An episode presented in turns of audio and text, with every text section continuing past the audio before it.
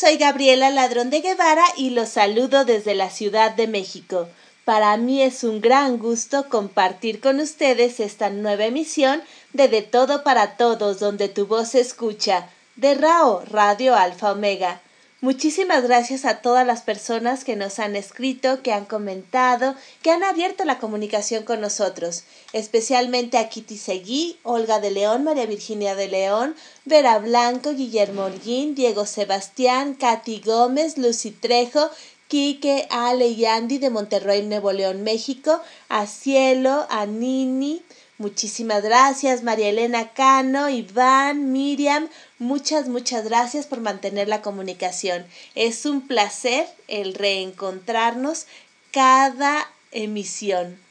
El día de hoy, primero de marzo del dos mil veintidós, iniciamos la nueva aventura del tercer mes del año. Después de aquel día cabalístico de los patitos, ¿se acuerdan? dos dos dos dos.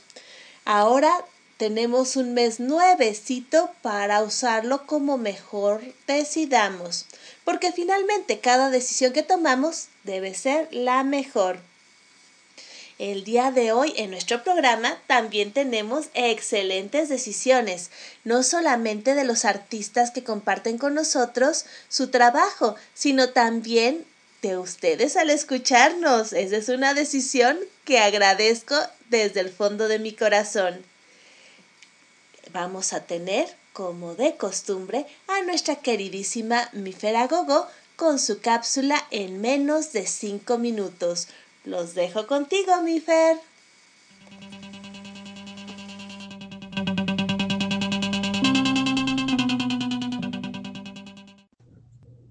Hola, hola, bienvenidos a su cápsula en menos de cinco minutos.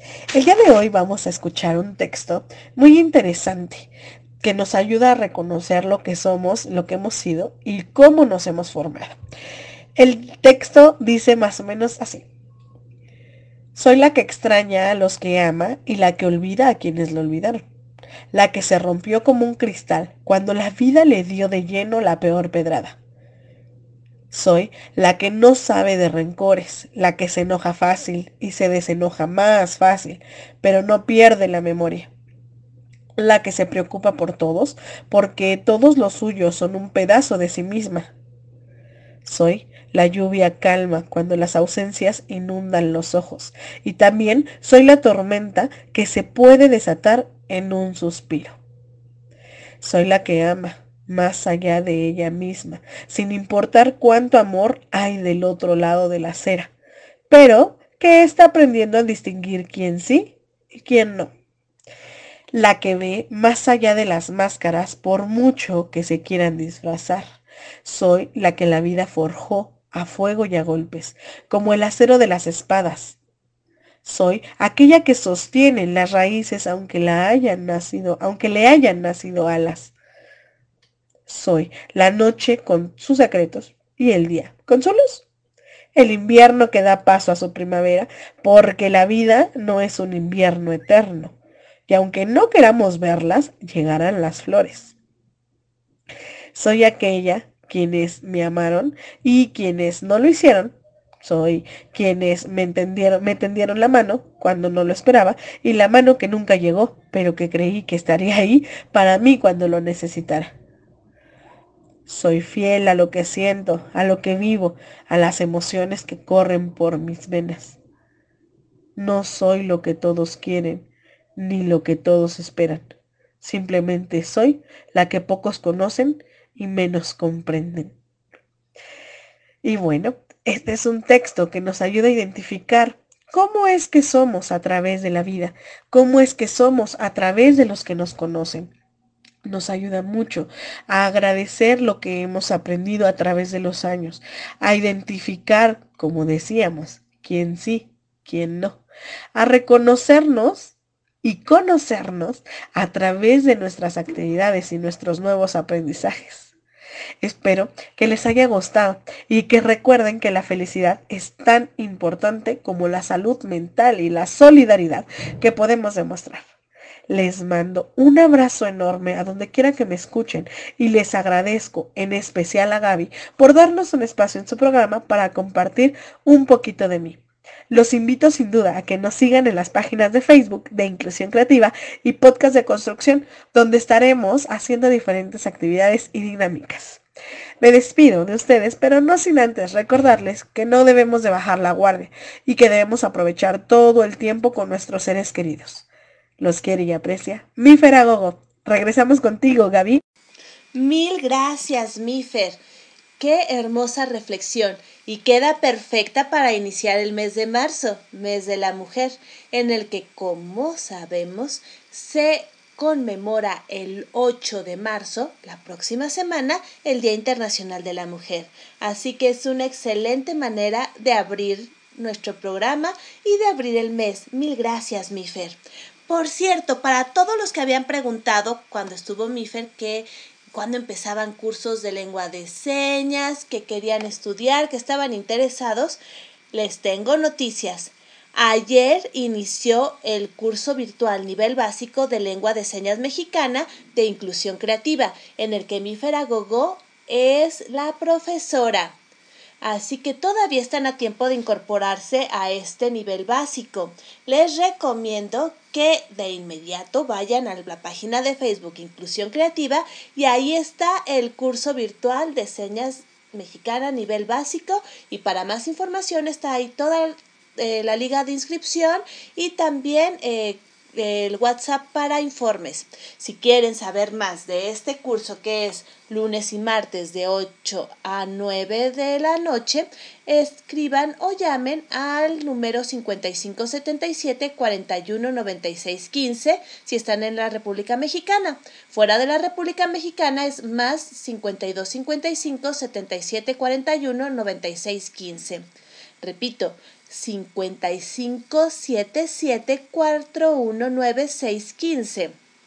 Esto va para todos los que quieren aprender una nueva lengua, una lengua que, como les comentaba la semana pasada, es la lengua materna de más o menos cinco millones de mexicanos que utilizan la lengua de señas mexicana como primera lengua. Así que los invito a que revisen la página de Inclusión Creativa y esta oportunidad de aprender lengua de señas mexicana. Muchísimas gracias, Mífer, muchísimas gracias, Inclusión Creativa, y seguimos en De Todo para Todos.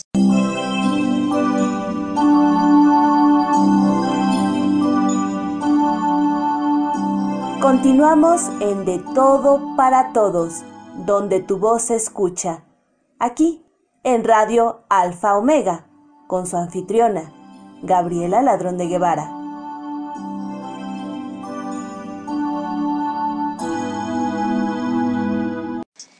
Muchísimas gracias a todos los que nos han escrito. Les mando un gran saludo a Iván, que nos desea éxitos y feliz emisión.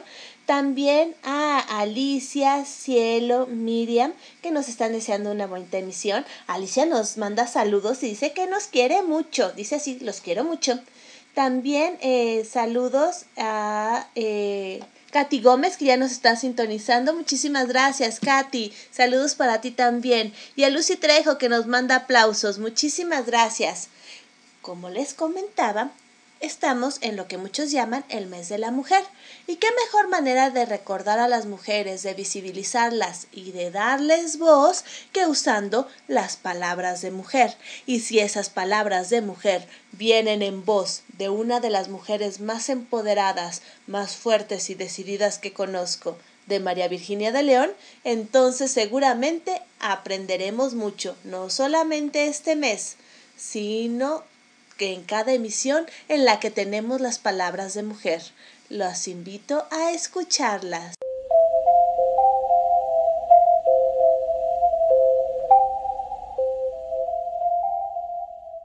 Me da mucho gusto saludarles desde la Ciudad de México. Soy María Virginia de León y les traigo las palabras de mujer. Hoy son las de Ellen Ochoa, quien nació el diez de mayo de mil novecientos cincuenta y ocho en Los Ángeles y se crió junto a sus cuatro hermanos en La Mesa, California. Si bien sus padres eran norteamericanos, sus abuelos paternos, nacidos en la década de los setenta, fueron quienes la enraizaron genéticamente en su origen hispano, proveniente de la corriente mexicana de la región de Sonora. Se sintió imantada por la ciencia, las matemáticas, la literatura y la flauta. En su madre encontró la inspiración y la fuerza propulsora para llegar lejos en la Tierra, éxito que también lograría levitando en el espacio. Así lo expresó. Mi madre fue quien más influyó en mí. Su enfoque primario fue disfrutar cuando se aprende. Tras finalizar en Grossmont High School en el año de mil novecientos setenta y cinco, Ellen decidió explorar el mundo desconocido sin olvidar otras pasiones, como la música clásica y el deporte. Se inició en el campo científico cursando estudios de física en la Universidad del Estado de San Diego. La física estaba en todos lados y también dentro de ella. Se licenció en Ciencias Físicas en el año de mil novecientos ochenta. La Universidad de Stanford la acunó académicamente hasta lograr el máster en Ciencias en el año mil novecientos ochenta y uno y el doctorado en Ingeniería Eléctrica cuatro años después. Tras vivir años alucinantes de preparación astronáutica, su carrera no se detendría. La perseverancia y el esfuerzo serían compensados al participar en cuatro misiones espaciales y acumular novecientas setenta y ocho horas de vuelo, vistiendo su traje favorito, el de astronauta, y viviendo en un ambiente de microgravedad. Él se sentiría tres veces más liviana que en la Tierra. El ocho de abril de mil novecientos noventa y tres hizo historia. Se convirtió en la primera astronauta latina en viajar al espacio. En esta primera travesía gravitatoria, desplegó sus habilidades blandas, interpretando música clásica con su flauta. La musicalización espacial se llevó a cabo mientras grababa, junto a sus otros compañeros de tripulación, un video educativo para niños pequeños, con la, la finalidad de mostrarles las similitudes y diferencias de vivir y trabajar en el espacio. En noviembre de mil novecientos noventa y cuatro, una vez más regresó al espacio en el transbordador Atlantis. En esta oportunidad fue asignada como comandante de carga útil para recolectar datos sobre la energía solar y de esa forma conocer sus cambios de irradiación sobre el clima de la Tierra. Dada su relevancia en la órbita, por los estudios efectuados y los datos recabados durante sus dos primeras estadías espaciales, reincidió por tercera vez, portando el rol de ingeniera de vuelo. En mayo de mil novecientos noventa y nueve, realizó un paseo espacial de ocho horas. Participó como especialista en el primer acoplamiento de un transbordador con la Estación Espacial Internacional. En abril del dos mil dos, cumpliendo el mismo rol que en la tercera misión, esta mujer apasionada por la actividad espacial se embarcó en lo que sería su último vuelo. Esta vez estuvo diez días y diecinueve horas fuera de la Tierra, volando a doscientos veintiséis kilómetros de altura. Desde su primera llegada al espacio, se convirtió en una referente científica para multitud de jóvenes. Ellen Ochoa es coinventora de tres patentes para un sistema de inspección óptica, un método de reconocimiento óptico de objetos y un método para eliminar el ruido en imágenes. Sus inventos han aumentado significativamente la capacidad de capturar y analizar imágenes con gran detalle, incluyendo aplicaciones en el espacio y en la Tierra. Ha recibido distinciones por el Estado y la comunidad educativa. Seis escuelas llevan su nombre en Washington, California, Texas y Oklahoma, gracias a su rol como mentora y oradora científica. Ellen obtuvo una serie de reconocimientos por parte de la NASA. La Medalla de Servicio Distinguido de la NASA, la Medalla de Servicio Excepcional, la Medalla de Liderazgo Destacado y cuatro medallas de vuelo espacial. También fue multipremiada con el Premio de la Ciencia de la Fundación Harvard, el Premio a los Logros Sobresalientes en el Sector Aeroespacial, el Premio Ingeniero hispano Alberto Báez por su destacada contribución a la técnica de la humanidad, el Premio al Liderazgo de la Herencia Hispana y el Estudiante del Año en la Universidad Estatal de San Diego. En el año de mil novecientos noventa y nueve, su figura cobró aún mayor notoriedad, luego de ser seleccionada por el entonces presidente Bill Clinton para servir en la Comisión Presidencial encargada de conmemorar el mes de la historia de la mujer en Estados Unidos. En el año dos mil dos, cuando realizó su último vuelo espacial, descubrió su faceta gerencial y avanzó a pasos agigantados. Incrementó sus aptitudes de liderazgo y en el año dos mil trece comenzó a dirigir el Centro Espacial Lyndon B. Johnson en Houston, Texas. En dicha institución, se realizan actividades de investigación y programas de entrenamiento. En su infraestructura destacan la piscina donde los aspirantes se preparan para las caminatas espaciales y el cuarto de control de las misiones. Ese año, la promoción de astronautas por primera vez fue paritaria, cuatro hombres y cuatro mujeres. Pero en la época de iniciación de Ellen, dentro de la astronáutica, la desigualdad era notoria. El diecinueve de mayo de dos mil diecisiete, Ellen Ochoa fue homenajeada en una ceremonia en el Kennedy Space Center de Florida. Ingresó al Salón de la Fama de la NASA, donde también se honra a otras figuras pioneras como Neil Armstrong, el primer ser humano en poner un pie en la Luna, John Glenn, el primer estadounidense en orbitar la Tierra, y Alan Shepard, el primer norteamericano en el espacio. Ochoa es la novena mujer que entró en el Salón de la Fama y la única hispana. Expresó, finalmente, también se trata de liderazgo e inspiración, porque nos estamos desafiando a hacer estas cosas difíciles y aprender y descubrir más.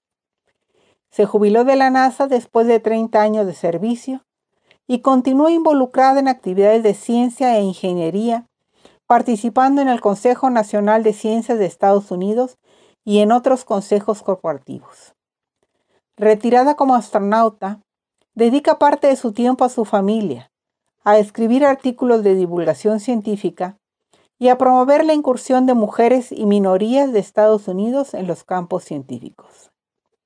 Ellen sigue soñando, sueña con lejanía. Anhela enviar humanos a Marte en el dos mil treinta, así que si los avances tecnológicos, el presupuesto para el proyecto y la voluntad política la acompañan, nos catapultará hacia el planeta rojo y más allá. Estas son algunas de sus ideas. Conseguir ser un astronauta es duro para cualquier persona, no solo para los hispanos o las mujeres. No creo que mis antecedentes lo hayan hecho más fácil o más difícil. Solo es cuestión de trabajar duro para tener una educación muy buena. Hay tantas cosas por descubrir en la ciencia. Se necesitan tantas soluciones a problemas, productos que se deben desarrollar en la ingeniería. Necesitamos las mentes de las mujeres, tanto como las de los hombres. Y hay muchas carreras gratificantes en la ciencia y la ingeniería. Les digo a los astronautas que las oportunidades que tuve fueron el resultado de tener una buena formación educativa. La educación es lo que te permite destacarte. Lecciones de vida que aprendí. Estudiar más. Siempre creer que todo es posible. Si Ochoa puede, también nosotros.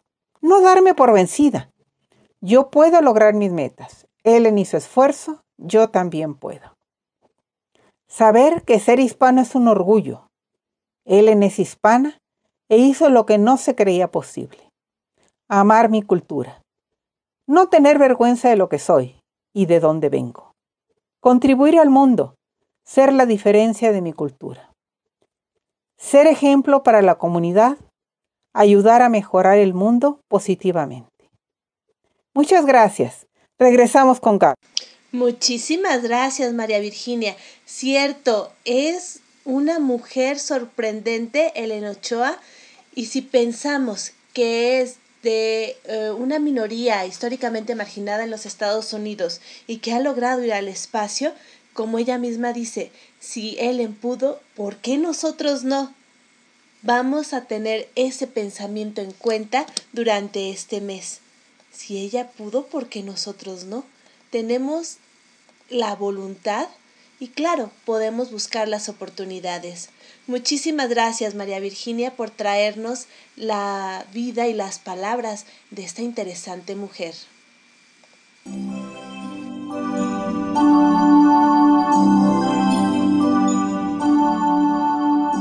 Continuamos en De Todo para Todos, donde tu voz se escucha. Aquí, en Radio Alfa Omega, con su anfitriona, Gabriela Ladrón de Guevara.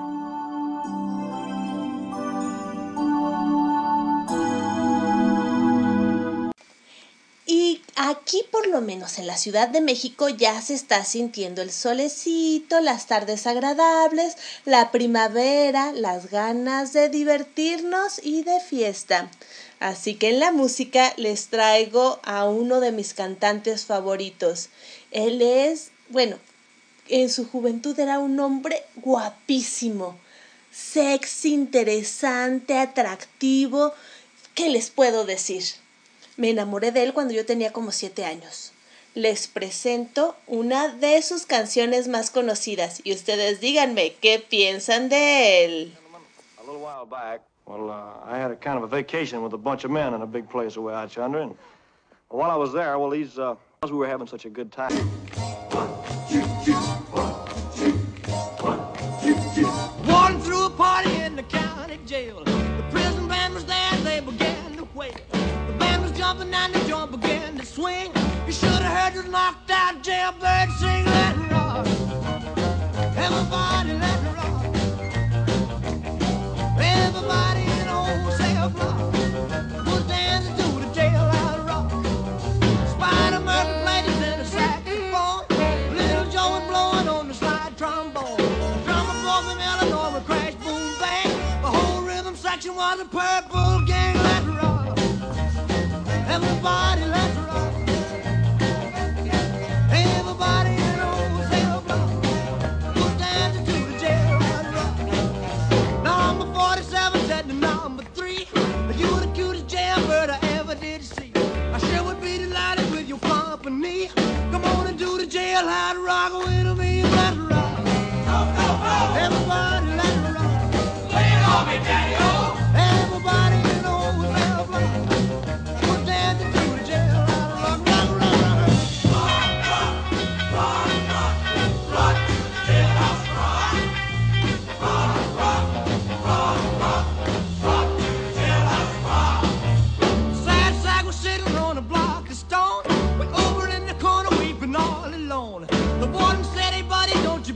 Square, you can't find a partner, use a wooden chair. Let's rock, everybody let's rock, rock, rock, everybody in the old cell block was dancing to the jailhouse rock. Shifter Henry said the bugs for heaven's sake, no one's looking out a chance to make a break.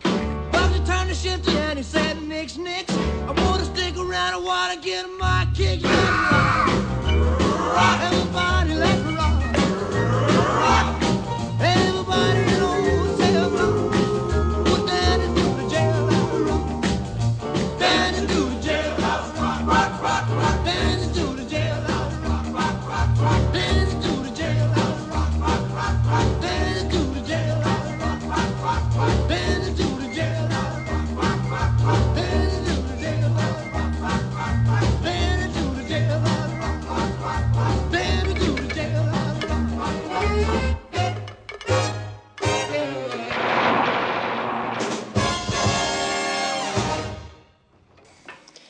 ¿Qué tal? ¿Identificaron la canción?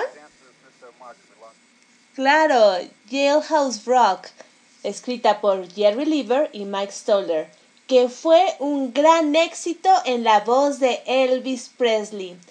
Esta canción se lanzó como un sencillo en septiembre de mil novecientos cincuenta y siete y fue también lanzada con la película de Presley del mismo nombre, Jailhouse Rock. Imagínense, fue tan popular, o sigue siendo tan popular, que la revista Rolling Stone la incluyó en el número sesenta y siete de su lista de las quinientas mejores canciones de todos los tiempos, y fue nombrada una de las quinientas canciones que conformaron el Salón de la Fama del Rock and Roll.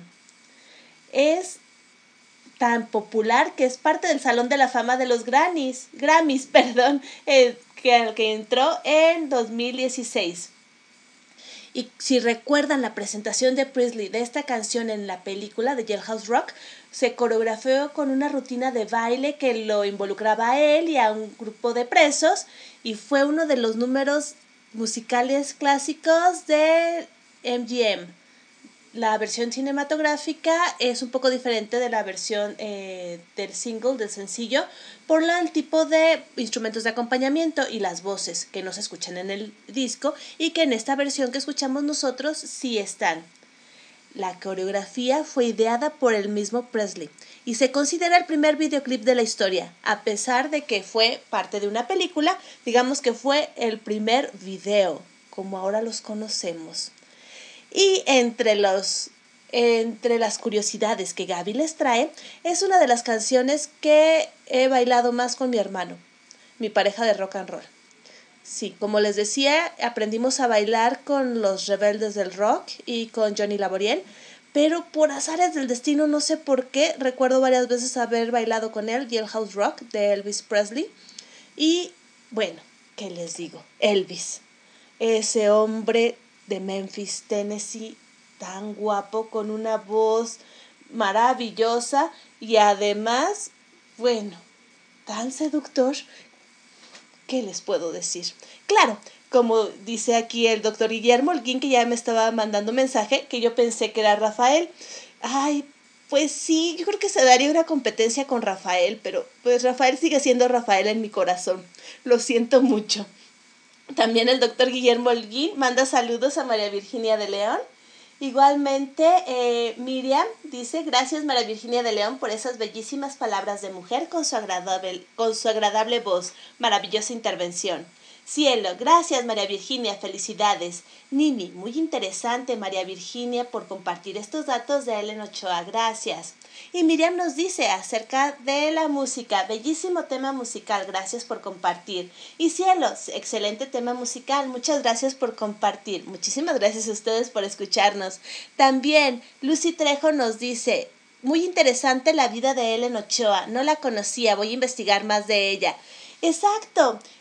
Cuando escuchamos las palabras de mujer, de alguna mujer que no tenemos ubicada, que no conocemos, precisamente de eso se trata, que la escuchemos, que la conozcamos y que investiguemos. Que sus palabras no solamente se queden en una cápsula de radio, sino que retumben, resuenen, hagan eco. De eso se trata el Día Internacional de la Mujer. Muchísimas gracias a todos.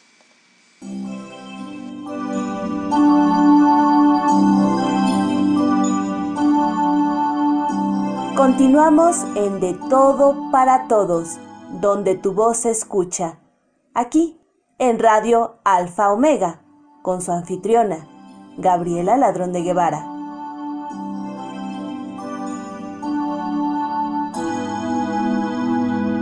Aviso importante.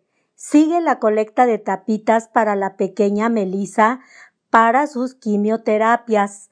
De favor, busca en Facebook de Reír para Vivir los dos calendarios, el de puntos fijos y el que es por fecha, que corresponde al mes de marzo, ya que esta colecta termina el diecinueve de marzo afuera del Metro Xola, dirección centro, con la doctora Fiona, de diez a doce del día.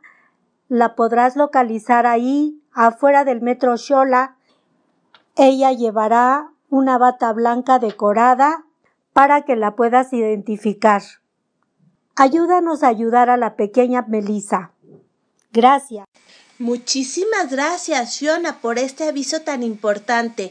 Les recuerdo que Reír para Vivir en este mes está todavía con la colecta de tapitas para Melisa y su, eh, su sueño, acercándola a su sueño. Es para su quimioterapia. como nos dijo Fiona, ella va a estar el diecinueve de marzo en el cierre de colecta de tapitas. Para todos los que preguntaban por ella, que querían conocerla, darle muchos abrazos y que se mejorara pronto, bueno, Fiona está ya casi al cien por ciento, lista para seguir llevando sonrisas como doctora de la risa. Así que si quieren conocerla, ya saben, lleven sus bolsas de tapitas o nada más pasen por el Metro Xola, dirección centro, el diecinueve de marzo para participar con Reír para Vivir y eh, Me Acerco a tu Sueño. Les recuerdo que todo esto es organizado por los doctores de la risa eh, de manera completamente solidaria y altruista. Muchísimas gracias, Fiona, por recordarnos esta importante campaña. Y también, si ustedes quieren conocer otros puntos de recolección de tapitas, otros horarios o los puntos permanentes de recolección, busquen la página de Facebook de Reír para Vivir. Es muy fácil identificarla porque van a ver la nariz roja de inmediato. Ahí pueden tener mayor información, llevar sus tapitas y participar en lograr el sueño de la pequeña Melisa, quien, por cierto, cumple años en este mes. Muchísimas gracias, Fiona. Y Fiona, estamos muy al pendiente de tu recuperación y que regreses con nosotros con tu cápsula de la risa.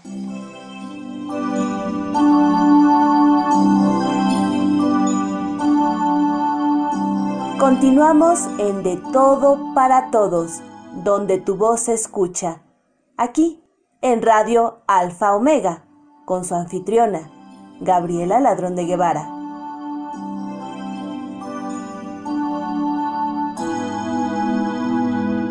Tenemos saludos, dice Lucy Trejo. Gracias, doctora Fiona, ahora sí voy a ir a conocerte.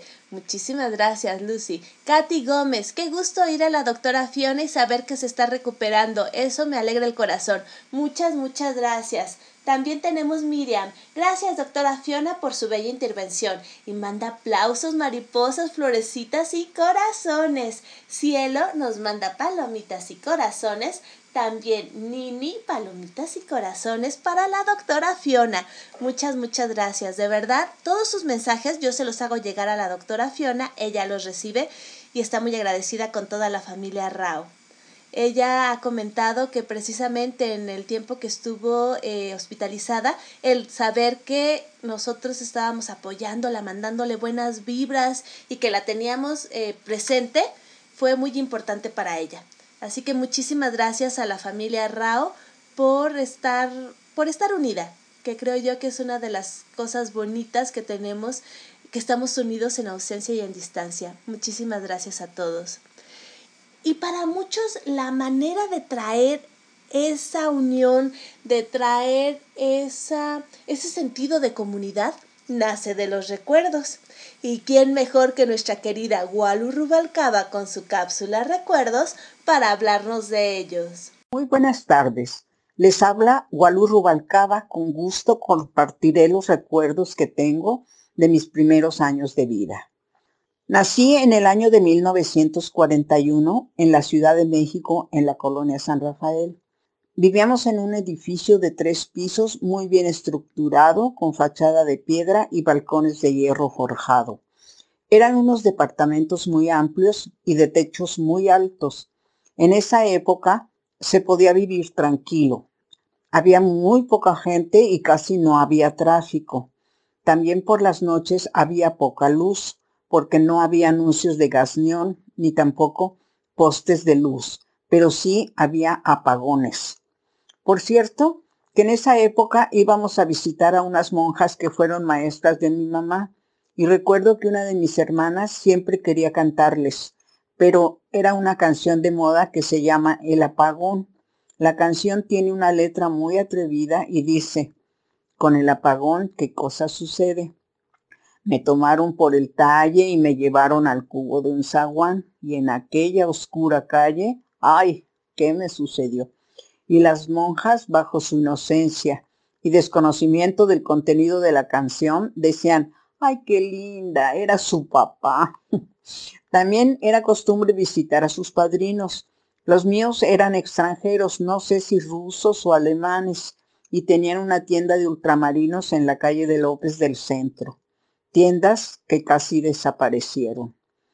Yo a los cuatro o cinco años acudía al kinder y dos de mis hermanas estaban en la primaria. Nunca olvidaré que mi mamá iba a recogernos a la salida, pero un día la vi llegar a la escuela, se siguió de largo, recogió a mis dos hermanas y se alejaron. Yo corrí desesperada tras ellas y volteé a mi mamá y me dice, «Ay, hija, te me olvidaste». Desde entonces, antes de la hora de salida me ponía a llorar y me llevaban al salón donde estaba mi hermana la mayor. Era para asegurarme que no me fueran a dejar olvidada.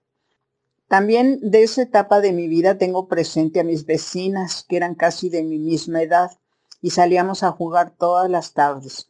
Jugábamos a la comidita, a las canicas, matatena, saltábamos a la reata, patinábamos y a veces béisbol.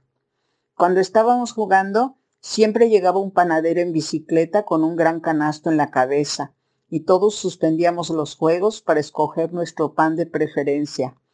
Recuerdo que a mí me gustaban mucho las conchas de chocolate.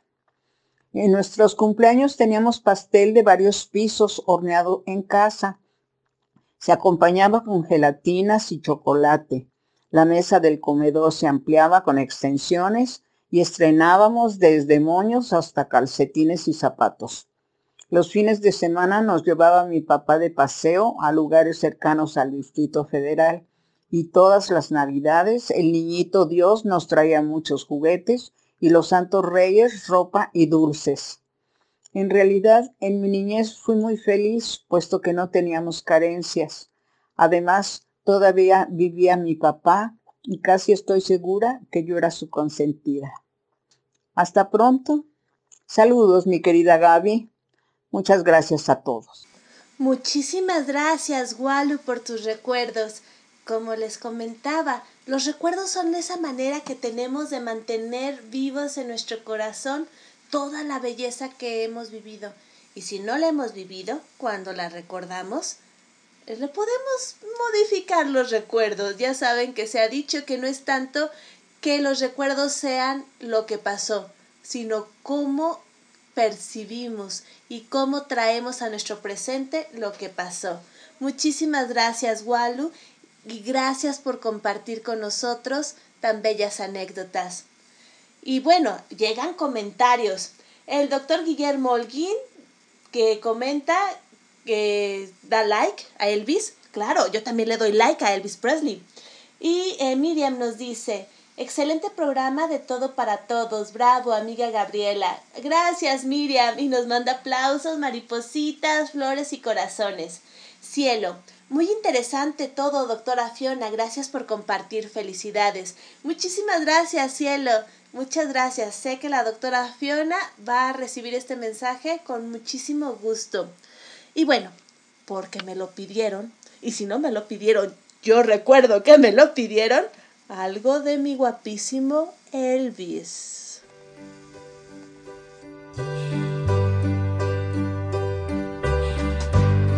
Maybe I didn't treat you quite as good as I should have. Maybe I didn't love you quite as often as I could have. Little things I should have said and done, I just never took the time. You were always on my mind. Always on my mind. You were always on my mind. Maybe I didn't hold you all those lonely, lonely times. And I guess I never told you I'm so happy that you're mine. If I made you feel second best, girl, I'm so sorry I was blind. You were always on my mind. You were always on my mind. Tell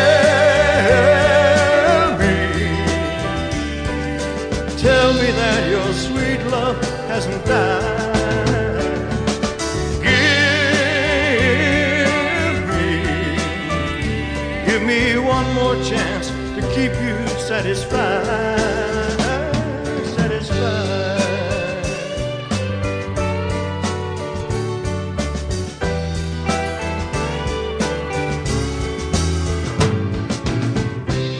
Little things I should have said and done, I just never took the time.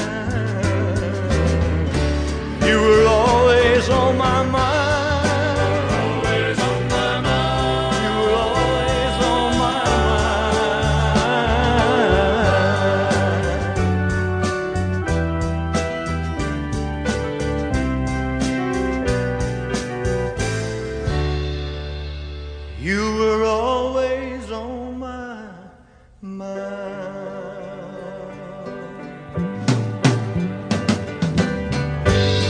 Maybe I didn't treat you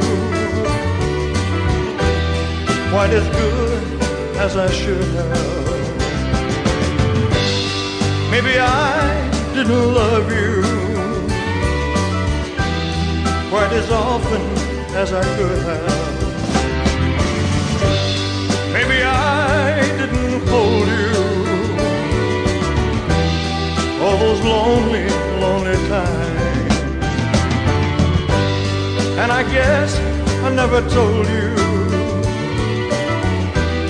I'm so happy that you're mine. Maybe I didn't treat you. Escuchamos de Elvis Presley, Oh, You Were Always on My Mind, una canción que, bueno, además de que, si se fijan en la letra, no es romántica para nada, es de un verdadero patán, suena muy bonita y tiene Una, una voz preciosa, Elvis, para las baladas. Les cuento como mi anécdota que a mi sobrina, cuando era bebé, le encantaba escuchar las número uno de Elvis Presley. Sí, bebecita de nueve meses o algo así. Entre esas le poníamos Always on My Mind. Para que vean que para Elvis no hay edad. Y hablando de cosas que no tienen edad, que son atemporales, que todos amamos, están los cuentos. Y el día de hoy tengo aquí conmigo a una de las narradoras orales, cuentacuentos, promotora de lectura, tallerista, mi profesora, a quien quiero muchísimo y respeto, una gran mujer especial para iniciar el mes de las mujeres, Alejandra Teté Cuentacuentos. Bienvenida, Teté, qué gusto tenerte. Hola, Gaby, muchas gracias, yo feliz, y pues luego, como me presentas, pues haces que, que lata mi corazoncito. Muchas gracias, Gaby. Qué gusto que estés con nosotros. Y bueno, para que todo el mundo te conozca, dinos, ¿quién es Teté? Ah, bueno, pues, Teté, eh, pues es una... una loca, una, una cuentacuentos, una mujer que anda viajando a través de las historias. Cree que ella firmemente que los cuentos pueden sanar un corazón roto, eh, bordarle alas a los niños y también eh, pues traernos un mundo mejor. Y además lo haces como... invitando a todos tus viajeros a que te sigan, que compartan contigo y que sueñen contigo. Exactamente, y es algo que, que, que me emociona mucho porque pues siempre entran como también en esa, en esa imaginación, ¿no? Tanto chicos como grandes, como decimos, que se suban a la nave de los cuentos, pues lo hacen, ¿no? Y es la forma en la que pre- me prestan su imaginación para poder... Eh, recorrer diferentes lugares, ¿no? A través de la palabra. Y nos has llevado, bueno, al bosque, nos has llevado a la luna, nos has llevado a calles, escuelas, a mil lugares. Y ha sido un gusto viajar contigo. Oh, muchas gracias, Gaby. Y tus viajeros ya te están saludando. Eh, Laura Gachús. Ah, Laura Gachús dice, qué gusto escucharlas juntas, soy fan de las dos. Ah, yo soy tu ay, fan, Laurita. Ay. Sí, también yo, mi querida tía del corazón. También tenemos a eh, Lucy Trejo que nos dice, Teté, la de los cuentos, claro que la conozco, Gaby, si sale en tu Facebook. Bueno, no sale en mi Facebook, comparto en mi Facebook, este, Lucy, pero sí, es esa Teté de los cuentos. ¡Ay, qué bonito! ¡Gracias! Sí, son tus viajeros, porque así les dices a todos tus escuchas. Y ya están aquí contigo. Y ya oigo a otro viajero también por ahí. Sí, andan aquí los viajeritos. Eh, están eh, eh, comiendo, están aquí dando lata. Ok. Estaban más de media hora comiendo. Entonces ya uno ya comió el postre y ellos todavía apenas van. Pero son lentos, pero seguros. Excelente. Y eso es algo que me encanta de ti, que bueno, hemos tenido clases, hemos tenido funciones y tus viajeritos están ahí súper presentes. Son parte de sí. son parte de, de los grupos, son parte de la función. Es más, hasta cuentan cuentos tus viajeritos.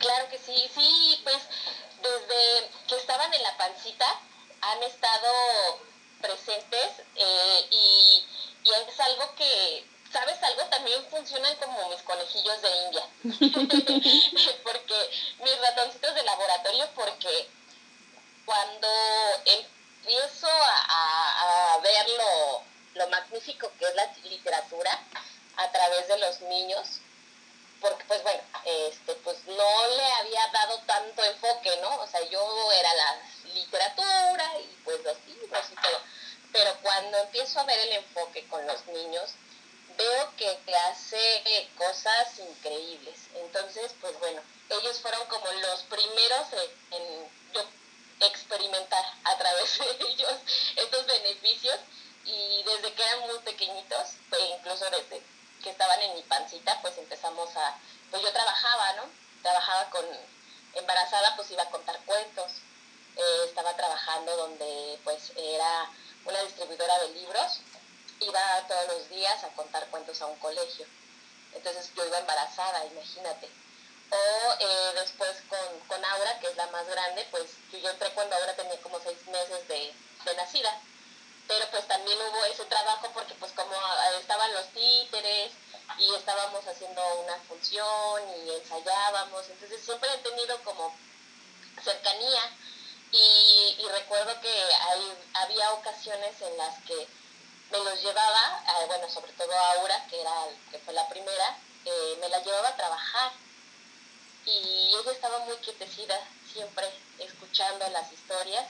Y pues ahí estaba conmigo, ¿no? O sea, se iba conmigo al trabajo.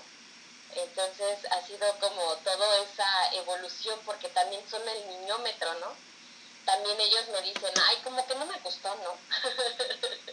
Sí. O, o si le pones esto, ¿no? O sea, me dan ideas, ¿no? Realmente yo creo que eh, me dan, me brindan muchas ideas a través de, de cómo son, ¿no? La personalidad que tiene cada uno de ellos, ¿no? Esa personalidad juguetona me hace que constantemente yo me esté renovando, porque si no, o sea, me pierdo, ¿no? Los pierdo, o sea, es así como de, de renovarme y estar con ellos eh, en ese juego, porque pues si no, pues me ganan, ¿no? Y me, me gana la, la parte adulta, ¿no?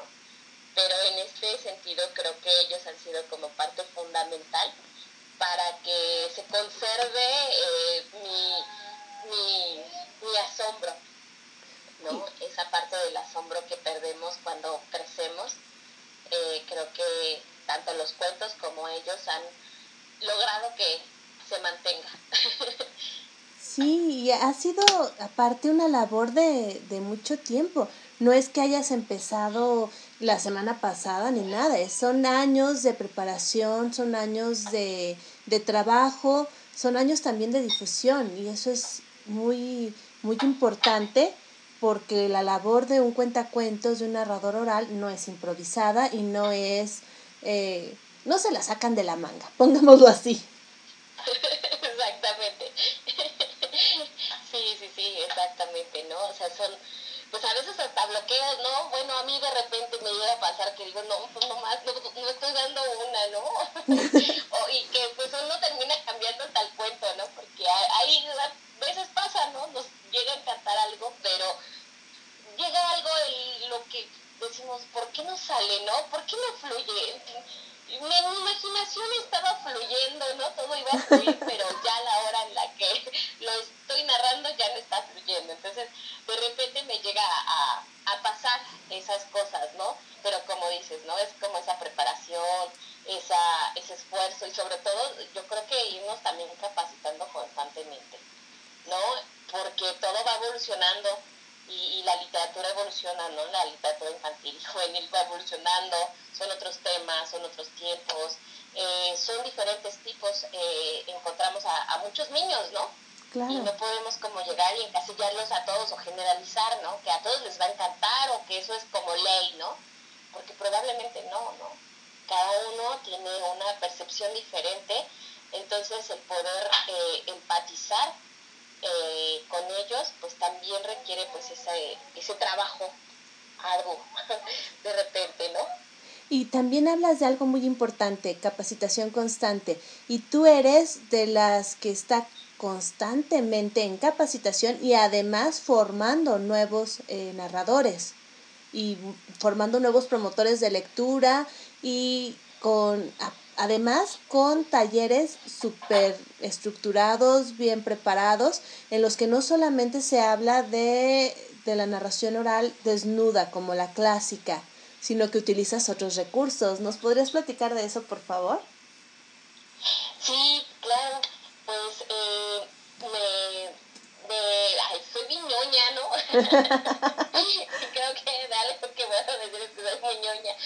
Y, pues, creo que también tengo un poco de hiperactividad. Entonces, pues, es como de, ¿qué más hago? ¿No? Me llega a pasar eso. Y, pues, ver como otros enfoques y y estar con otros maestros me ayuda mucho a poder visualizar eh, a través de la experiencia qué es lo que de repente falla o de repente puedo aportar para que sea más completo. Incluso, eh, por decir, ¿no? Los talleres que algunas veces desarrollamos para los niños, ¿no? Niños o jóvenes, y que uno llega a decir como que algo le falta, pues en estas capacitaciones es decir, ah, ya sé que le faltaba, ¿no? Entonces a través de eso pues también voy como haciendo una estructura y lo que hago es realizar pues talleres. Ahorita pues vamos por el segundo taller creativo de herramientas lectoras, donde les, eh, les enseño a través de pues la parte creativa, ¿no? Al, eh, el pop-up, Eh, los dioramas, un cubo eh, Rubik de cuentos que pues nos puede ayudar tanto para los cuentos como para las personas que son terapeutas, ¿no? Y quieran trabajar la parte con los, los, los chicos, ¿no? En la parte de las emociones, o bien hasta para creación literaria se puede hacer. O sea, vemos un montón de cosas que podemos hacer con esas herramientas. Y que también eso nos puede ayudar muchísimo y nos facilita sobre todo el poder acercarnos a la lectura, que es como lo, la base o, o de donde parte todos estos proyectos, el acercamiento a la lectura, ¿no? Pero ese acercamiento lúdico, un acercamiento donde al niño le causa asombro, al joven le causa asombro, al, al adulto le causa asombro y al anciano le causa asombro, ¿no? Porque pues a través del asombro nosotros aprendemos. Claro. Y es más significativo que, que algo nos cause asombro a que digamos, ah, pues ya salió, pues ya fue, ah, pues qué bueno, ¿no? Y pasa sin pena ni gloria, ¿no? Pero el que pues la maestra haga pues un cuento y que salga en tercera dimensión con esta técnica de pop-up, pues yo creo que puede ser súper productivo el que podamos nosotros... Eh, causar esa impresión a los alumnos, ¿no? Y que los chicos digan, wow, ¿no? ¿Cómo lo hizo? Y recuerden, ¿no? Empieza a, a evocar ese, esos recuerdos, porque también somos cien por ciento emocionales. Y, y pues incluso, ¿no? Tal vez no solamente que decir, ah, pues vamos a vivir de puro cuento, ¿no? Y vamos a enseñar con puros cuentos, ¿no? Que, que hay algunas eh, pedagogías que sí trabajan mucho con los cuentos, pero la forma en la que nosotros proyectamos la voz, la forma en la que tienen los matices, las entonaciones, ayudan muchísimo porque pues el cerebro trabaja a través de pues receptores emocionales. Entonces nosotros el poder tener matices, ponerles eh, esa, ese énfasis a la hora de, de explicar algún tema, a la hora de abordar eh, alguna materia, podamos hacerlo de forma eh, más creativa y sobre todo más significativa. Y bueno, si podemos apoyarnos con la lectura, que la lectura puede participar tanto en las ciencias como en los deportes, como en, en la parte histórica o y en la parte literaria, pues qué mejor. Y pues hacemos este tipo de, de herramientas. Han sido como de mucha ayuda, eh, se han recibido como muy buenas observaciones a través de, de, de las opiniones de los que han participado en los talleres. Ese es uno de los talleres que, que, que tenemos. El otro es el de Kamishibai, que para mí es como, ay, el que le tengo, le tengo mucho cariño, me encanta narrar en Kamishibai. Es una experiencia que disfruto y que en lo personal, pues no sé, trabajar con el Kamishibai me, me transporta, no sé, como que de repente me siento como en la película de Soul, ¿no? Que uno se queda en el limbo. Así me siento, ¿no? De repente. Porque es una experiencia, pues, mágica y una también, un proceso que, que hacemos a través de el poder implementar esta herramienta, ¿no? Un proceso de análisis, porque es una decodificación del texto para a trabajar con las imágenes, para trabajar con la parte de la oralidad. Entonces es un trabajo muy completo. Y verlo Eh, hecho en niños es aún más increíble. Cuando veo a, a mis alumnos pequeños que están, hacen su, su, su butai, que es su teatrino de, de cartoncito, ¿no? Con estos cartoncitos de cereal, incluso hasta con folders hemos hecho este, butais de, de Kamishibai. Y al ver cómo hacen pues sus storyboard, cómo hacen esta parte de, de la narración, pues me da como, como, no sé, me siento como gallina culeca, ¿no? O sea, bien feliz, ¿no? O sea, los veo y digo, ay, soy su mayor fan, ¿no? Y esto es bien importante porque, sobre todo con los, los pequeños, que muchas veces podríamos decir, ay, no, pero están como para que niños lo hagan. No, yo creo que para que ellos lo escuchen. No, la verdad es que el que ellos los, lo elaboren funciona mucho porque hablando de, de esta parte de, de aprendizajes, pues encontramos que la, la, el aprendizaje pictórico se encuentra en la infancia. Claro, y además... pues esto es... Sí, sí. Ajá. Y el que ellos mismos hagan su butai es, es... lo personalizan, lo ponen amorcito y hacen sus láminas. Es, es genial, me encanta esa parte también. Y sus dibujos son de lo más increíbles. Yo cuando los veo digo, ay, qué bonitos, ¿no? O sea, yo debo confesar que quien me hace de repente mis láminas es mi hija, ¿no? Ahora me hace las láminas. Yo soy, no soy muy buena dibujando, entonces, pues le digo que ella me haga las láminas, ¿no? Y me hace mis láminas. Pero de los dibujos, las... de los dibujos de... de los niños es muy padre, ¿no? Ver cómo ellos eh, pueden representar eh, su monstruo de las pesadillas o, o pueden representar el estrés, ¿no? Es bien interesante también trabajar con ellos, ¿no? Y ver cómo a través de su, su imaginario y a través de su contexto y su bagaje pueden ellos eh, representar algo, ¿no? Y, y es como a veces dices, wow, ¿no? daría, daría mi, mi cielo por, por la imaginación, ¿no? De, de estos niños, porque sí, son muy increíbles y es muy padre trabajar con los niños. Y pues estos talleres están encaminados a trabajar nosotros como docentes para ellos y trabajar con ellos para que ellos también puedan realizar estas actividades. Por decir, del cubo Rubik que tenemos, enseñaron las tablas de multiplicar. Ay, qué padre. Cubo, el propósito, ajá, ajá, uno de los primeros propósitos eran los cuentos, ¿no? Hacer un cuento en el que se fueran las caras y nos fuera narrando una historia con imágenes. Pero eh, pues las maestras super creativas eh, hicieron para hacer las tablas de multiplicar y otros lo, lo ocuparon para trabajar sílabas para la lectoescritura, la adquisición de la lectoescritura. Entonces, pues eso es como aún más padre porque, pues, creo que hay un trabajo, eh, un aprendizaje colaborativo, ¿no? En el que, pues, en los talleres nos, nos ponemos también a platicar, ¿no? Y a comentar sobre las experiencias. Creo eh, firmemente que cuando el conocimiento se comparte, pues, se expande, ¿no? Y también que podemos aprender del otro mucho. Y que la experiencia nos lleva muchas veces a tener mayor claridad acerca de lo que vamos a hacer. Así es. Y mira, entre tus viajeros, algunos nuevos viajeros ya te están eh, siguiendo. Me dice Katy Gómez, pregúntale a Teté, ¿por qué traes unos lentes de piloto en la cabeza? Yo paso la pregunta. Oh, qué buena pregunta. Bueno, pues esos lentes son parte de mi personaje, que es de los viajeros, ¿no? Y también parte de ese personaje es mi, mi filosofía de vida. A través de, de pues ciertas experiencias de repente que podemos llegar a tener, eh, hay veces que nos agarramos de algo.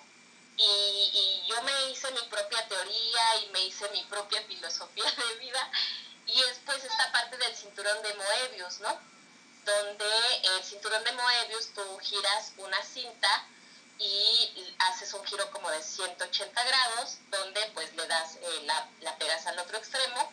Y si pasas el dedo, pues el dedo jamás va a llegar de un extremo a otro extremo. Nunca. Uh-huh. Entonces, a diferencia de un círculo, de, una, de un anillo, pues si ves, este, pues estás dando el círculo. Pero en cinta de Moebius, pues es siempre ir en movimiento. Entonces, eh, mi, mi filosofía de vida es siempre andar en movimiento. Cuando se fractura la cinta de Moebius es cuando suceden, supuestamente, los viajes en este, a través del tiempo, ¿no? Donde se queda ahí estancado ese tiempo, ¿no? Donde no pasa. Y yo lo represento como aquellas personas a las que amo y que ahí se quedan y que pues se han marchado, ¿no?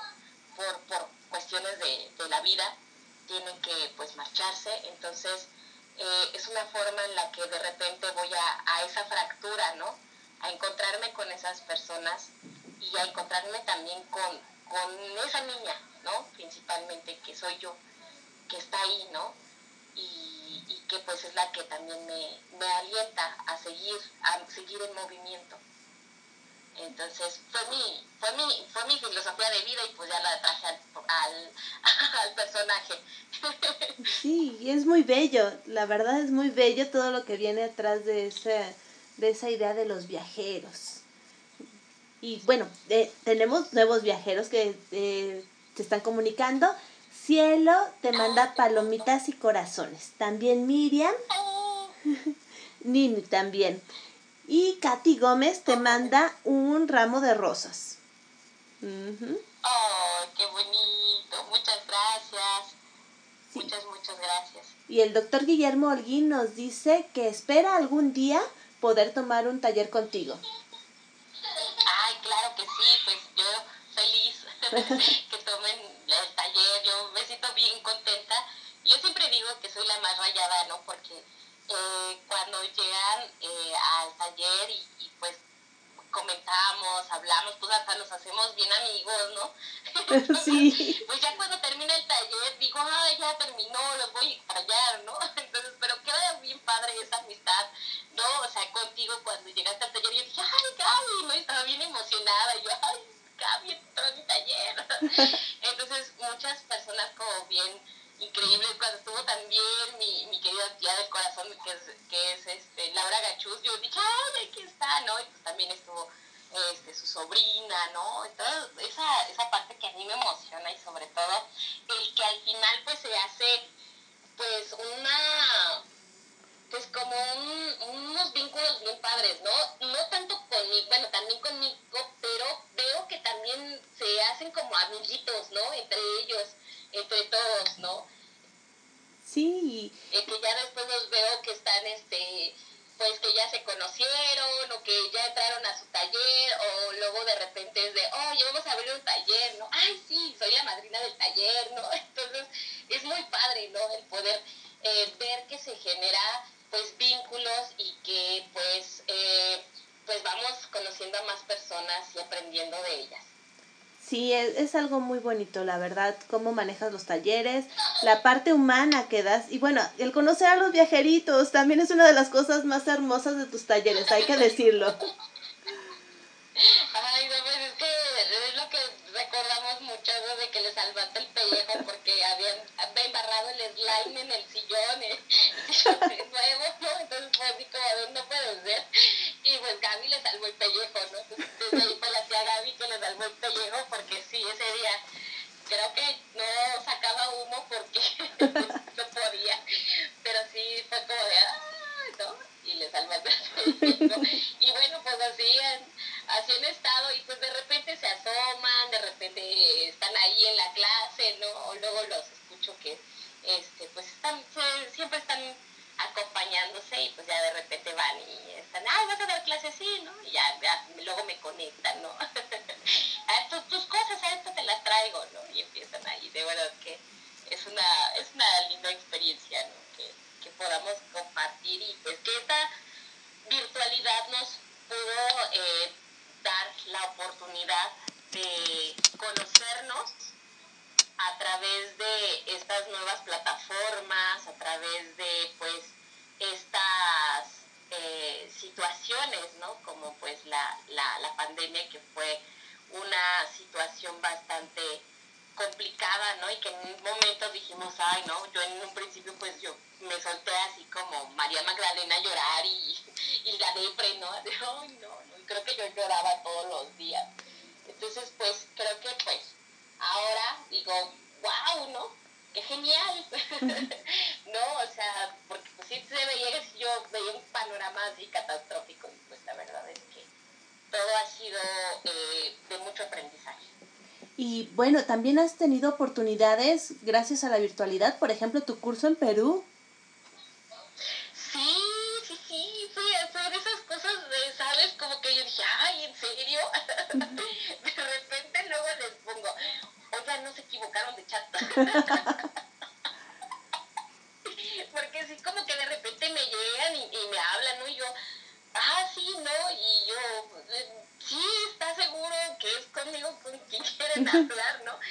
Porque pues también uno no sabe como el alcance que hay, ¿no? O sea, uno pues dice, bueno, aquí tengo este alcance y ya, ¿no? O sea, pues, nada más, ¿no? De, de ahí no pasa. Pero cuando uno empieza a... a recibir ese tipo de mensajes, ah, órale, ¿no? O sea, me pasó con, con, con los de Perú, ¿no? Y dije, órale. Y ha sido como también un, un reto, un reto totalmente, ¿eh? O sea, eh, la forma de trabajo con, con, con los amigos de la red es bien estricto, eh, es así como súper, súper estricto. Me, me gusta mucho, creo, la forma en la que trabajan. A mí me, me, me ayudan mucho, ¿no? O sea, yo sí tengo que decir como de, ay, tengo que, ¿no? O sea, sí tengo que estar como que alguien me ande arreando, ¿no? De repente. Pero este sí son como bastante exigentes en ese sentido de, de querer la, pues, la excelencia. Y pues ha dado muy buenos resultados. Y pues bueno, tanto el... estar con ellos, abrir los talleres, estar con Crearnos, que también ha sido una excelente plataforma que, que me ha apoyado muchísimo, y con los que se van sumando, a mí me inspiran, a mí me retan y a mí me motivan mucho a poder ir experimentando y ir este, conociendo más, ¿no? Ahorita pues eh, ya se nos ha metido mucho la idea de la filosofía para niños y estamos ahí como echándole, ¿no? También de la neurociencia y estamos, entonces, pues me motiva mucho porque a través de todos ellos y a través de todos ustedes puedo conocer más allá. Y, y es como si me pusieran un, unos super binoculares, ¿no? O me pusiera las gafas de piloto que traigo y pudiera ver más allá, ¿no? Porque si de repente, pues llega a haber un momento en el que uno se estanca, ¿no? Pero el poder ver o que las otras personas nos hagan ver que hay algo más allá que se debe descubrir, creo que es la parte que más motiva. Sí, ciertamente. Y bueno, el orgullo de verte en, en otros foros, por ejemplo, estuviste en Ecuador, estuviste en ferias virtuales del libro, sigues estando muy activa en redes, ya ahora presencial, y ahí es un orgullo ver a mi maestra en todos esos lugares. Oh, gracias, Gaby, muchas gracias. Sí, pues, pues ha sido bonito, yo luego digo, órale, qué bonito. A veces, es como digo, ay, qué padre, ¿no? O sea, de repente es como sentir mucho agradecimiento a, a la vida, a, a las personas, ¿no? Yo creo que, sobre todo en estos tiempos, ¿no? O sea, no es fácil eh, confiar en alguien, ¿no? Sobre todo cuando empezaron los cursos, pues había como muchos cursos apócrifos, ¿no? Donde, pues, ya les bailaron el dinero, ¿no? Sí. Y el, el poder eh, ver que la gente, pues, se inscribía y, pues, apostaba porque, por, por algo, es también muy maravilloso y es algo que yo agradezco mucho, ¿no? O sea, el decir, wow, ¿no? Qué genial, ¿no? Tener esta oportunidad de poder estar trabajando en línea, poder estar eh, al lado de, de, de mis hijos, ¿no? O sea, los, los tengo aquí, ¿no? Estoy viendo. El poder incluso hasta capacitarte en línea, ¿no? O sea, también se abrieron muchos cursos para capacitarnos que uno diría, cuando antes los veíamos, uy, pero es en Hidalgo, uy, es en Mérida, uy, es en San Luis Potosí, ¿no? Pues cuándo, ¿no?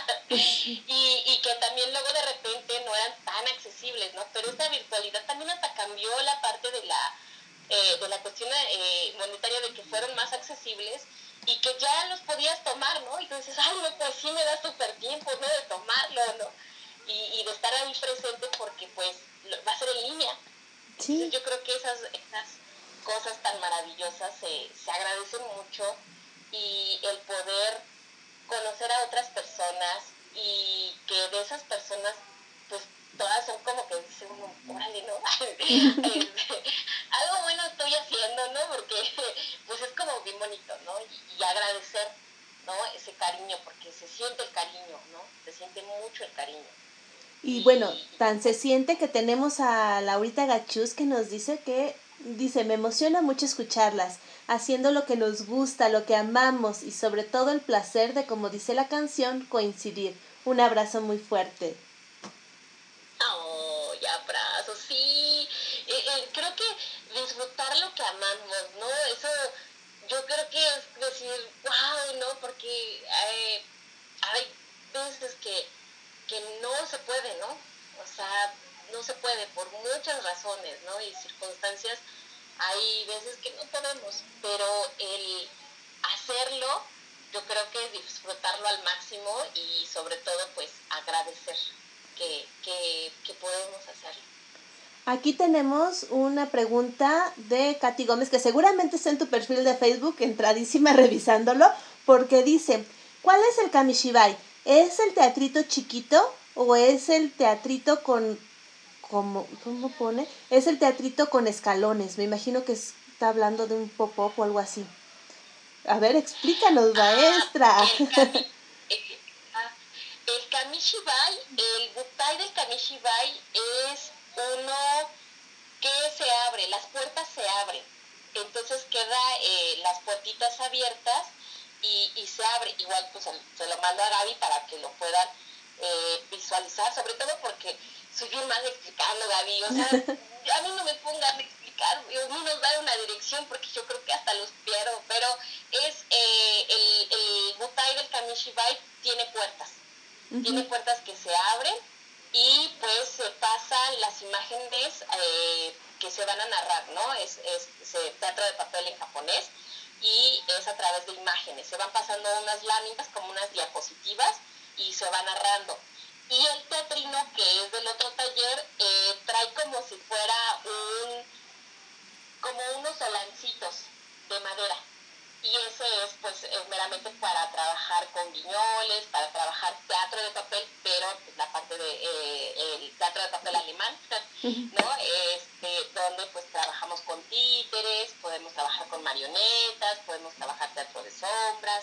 Entonces, ese es el, el teatrino del taller, de, el del taller creativo, y el de Kamishibai es el que tiene las puertitas, son puras imágenes, que incluso, fíjate Gaby, que en Kamishibai uno de los alumnos, uh-huh, se llama este, Edgar Rodríguez, que le mandó un, un saludo, él hizo unas láminas, fue así de, wow, están increíbles, yo siempre lo presumo, porque fueron de acetatos, hizo acetatos y puso como las, todo, imprimió como en sombras.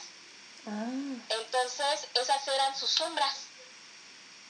Y uh-huh, yo no tenía que hacer los, los, pues obviamente los títeres de sombra. Uh-huh. O sea, ya venían impresos en los acetatos y solamente proyectaba con la luz y puso como una pantallita de, una, una pantallita de papel albanene. Ah, mira, excelente. Entonces, ajá, dije, wow, no, estaba súper genial, me gustó mucho. Él es un escritor y él presenta sus cuentos en Kamishibai cuando presenta sus libros. Mm, muy bien, muy ajá, interesante. Me, me gusta mucho, ajá, fue que súper padre, ¿no? Entonces me, me encanta lo que hace y siempre este, pues lo, lo ando presumiendo, porque a mí yo dije, wow, está súper padre, ¿no? O sea, no, jamás se me hubiera ocurrido hacer algo así, ¿no? Entonces él lo hizo con, con acetatos. Mira. Iba haciendo los acetatos y los iba proyectando. Uh-huh. Y bueno, déjenme les digo que, que así como Teté se emocionó ahorita del trabajo con los acetatos y todo, se emociona de, de lo que uno entregue. Así sea lo más horrendo del planeta Tierra. Ella dice, ¡qué bonito! Y además, ¡qué ingenioso! Sí, es un amor de maestra. Pero luego te dice, claro, podrías mejorarlo poniendo esto o aquello, cambiándolo de más allá. Sí, pero como maestra siempre te dice, lo primero, positivo. Así parezca una defecio. Eso me encanta. Ay, Gaby. No, es que eh, entregan trabajos maravillosos, ¿no? Y, y fíjate que este taller que pasó, eh, una de las chicas, Lía, hizo algo bien padre, ¿no? O sea, yo decía, wow, hizo un libro en pop-up y, y muy padre, estaba súper genial y hizo las costillas. Fue, fue un poema de César Vallejo, no recuerdo de quién era un poema, ajá, o Salvador Novo, no, no recuerdo, pero lo hizo con pop-up. Y yo dije, wow, no inventes, está hermoso. Y me dice, ay, pues es que, este, pues yo no sé ni dibujar, ¿no? O sea, fue como que me gustó hacer esto y empecé como ahí a ver y ahí, sí, pues luego de repente ya veía y pues ya me había pasado toda la tarde haciendo las cosas, ¿no? Entonces, es padre que también se vayan, eh, uno va descubriendo, ¿no? Aquello que, que nos agrada, ¿no? O eso que sí nos conecta, ¿no? En este sentido, por decir, el, el pop-up me, me, me conecta mucho y me gusta mucho. Y no soy muy buena dibujando, pero soy soy muy buena haciendo cortes, soy muy buena haciendo, pues, esta la, la parte del pop-up. Y de ahí, pues, ya todo lo hago con figuras geométricas. En serio, Gaby, todo es figura geométrica. Entonces, porque no, este, pues, la habilidad del dibujo sí, pero no tanto, ¿no? Entonces, me da como un poquito de miedo, entonces me enfrento a la pura figura geométrica, ¿no? Y eso mismo pues les, les, les enseño, ¿no? Porque a mí me funciona, sobre todo es eso. A mí me funciona, yo sé que todos somos diferentes, pero es algo que les digo, miren, esto funciona. Uh-huh. ¿Cómo ustedes lo pueden hacer mejor, no? Claro, y de acuerdo a nuestro contexto, de acuerdo a nuestra realidad. Eso también es muy importante, que nos da las herramientas y que cada quien las aplica de acuerdo a donde se siente seguro, de acuerdo a sus propios, a su propio campo de trabajo. Exactamente. Sí, y tenemos aquí que Nini te manda palomita y corazón, también Cielo, ah, e Iván. Te están mandando palomitas y corazones.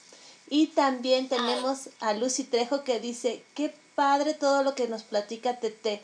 Ojalá que pronto te funciones. Pues ya estás dando funciones, ¿cierto?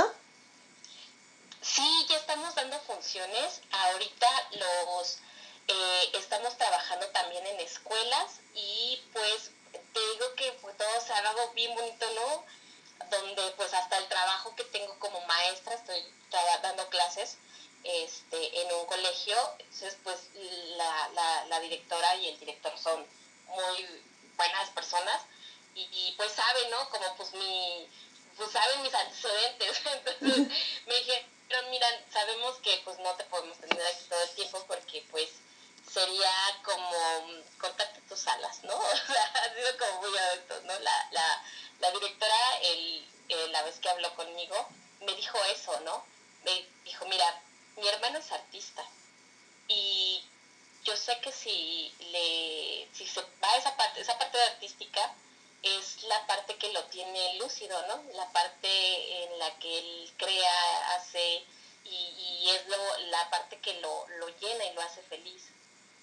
Claro. Y por esa misma razón, eh, tú dame tus horarios para que tú hagas lo que amas. Uh-huh. Cierto. Y yo dije, ¡qué bonito! Pues, pues, ¿no? O sea, yo la verdad, sí. Yo de verdad ese día sentí como mucho agradecimiento, bueno, sentí mucho agradecimiento y dije, gracias, ¿no? O sea, gracias por pensar en mí, ¿no? O sea, gracias por, por verme desde este punto, ¿no? Me dijo, sí, porque sé que, que tú, eh, esto que haces, eh, amas lo que haces. Y yo te podría decir, ay, pues, vete todos los días, ¿no? Y darte horarios, horarios salteados, ¿no? Pero... dame tus horarios para que tú tengas la oportunidad de trabajar en tus proyectos. Entonces fue algo muy bonito, eh, algo que, que me gustó eh, y, y me hizo así como mucho eco, ¿no? Y sobre todo pues que, que confía en mí, ¿no? Confía en que eh, puede lograrse algo, ¿no? Y, y pues bueno, pues esa, esas fueron las, las cosas, ¿no? Que, que, que pasaron y ahorita, pues, precisamente, pues, están saliendo funciones, ¿no?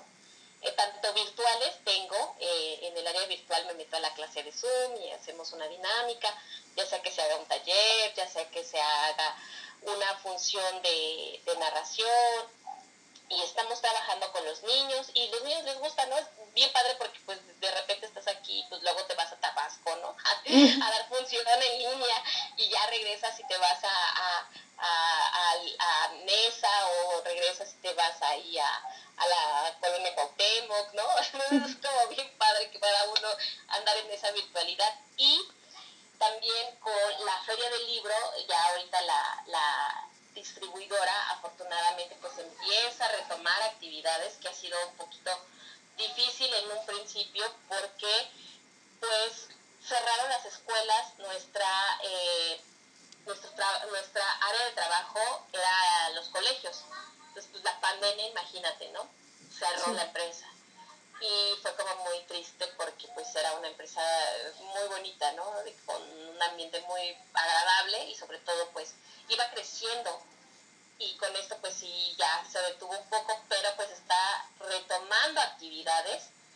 Y ahorita pues ya estamos otra vez trabajando con ferias de libro, donde pues vamos eh, a trabajar con el fomento de la lectura a través de pues la narración y a través de talleres, ya sea para docentes, ya sea para los alumnos, hacemos a veces susurradores, trabajamos, y es muy padre, ¿no? Los niños se, se emocionan por, por hacer su susurrador y andar en la hora del recreo susurrándole el chiste, la adivinanza, el refrán al compañero, ¿no? Sí. Entonces es muy padre trabajar y trabajar también la parte de la creación literaria, trabajar con pues eh, otros recursos como los títeres, ¿no? El Kamishibai. Entonces, y las mismas capacitaciones también se pueden dar a las maestras. Entonces pues es como padre, ¿no? El que podamos otra vez respirar y decir, ok, creo que ya estamos normalizándonos, esperemos que sí, ya... Este, pues hace casi, ya van a ser dos años, ¿no? El once de marzo creo que fue como que es, eh, empezó todo a, a, a cerrarse. Entonces, este, pues ya ahorita dije, se siente así como que mi corazón de, ay, ya, por favor, que termine esto. Y pues, este, eso es lo que estamos, estoy trabajando. Y pues a veces también vamos a fiestas. Excelente. Y bueno, si quieren comunicarse contigo, si quieren eh, también contratarte o si quieren tomar algún taller, ¿cómo te pueden localizar? Me pueden localizar a través de Facebook como Alejandra Teté Cuentacuentos. Esa es mi digo yo, pero es este, el Facebook, y también está la página donde le dan me gusta, que se llama Teté Cuentacuentos, y me pueden este pues ahí mandar un mensaje, escribirme, y ya los este, con gusto pues los puedo este pues dar información acerca de, de algún taller o de lo que ustedes, de, de la duda que tengan.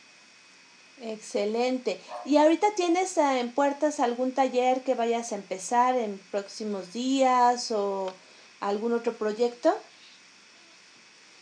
Sí, ahorita los talleres que están en puerta es eh, el taller de eh, el taller creativo de fomento de la lectura. Ese está dirigido a docentes.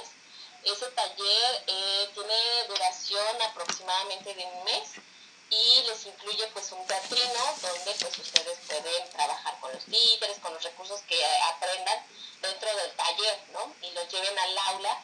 Y pues bueno, pues es teórico práctico, entonces pues eh, trabajamos a través de la plataforma de Zoom, eh, se graban las clases y pues es también como el podernos eh, adentrar un poco tanto como a la literatura infantil, a trabajar con eh, bibliotecas escolares, ¿no? Estas, eh, estas salas de lectura, trabajar tanto con eh, niños con primera infancia, como trabajar con adolescentes, como trabajar con adultos y hasta con la tercera edad. Y también eh, el trabajo que se puede eh, realizar en diferentes ámbitos, incluso pues hasta la parte de la cuentoterapia, ¿no? Como lo es el, el cuentero hospitalario, o como esta parte de que me encanta y que pues tú, Gaby, el médico de la risa, ¿no? Entonces, es eh, más o menos, pero pues trabajar los, los cuentos, ¿no? Y pues eso es lo que ahorita nosotros tenemos en puerta, y tenemos en puerta también un laboratorio creativo trabajando con los niños. Este laboratorio creativo pues tiene una duración de un mes y vamos a trabajar a través de filosofía para niños, ¿no?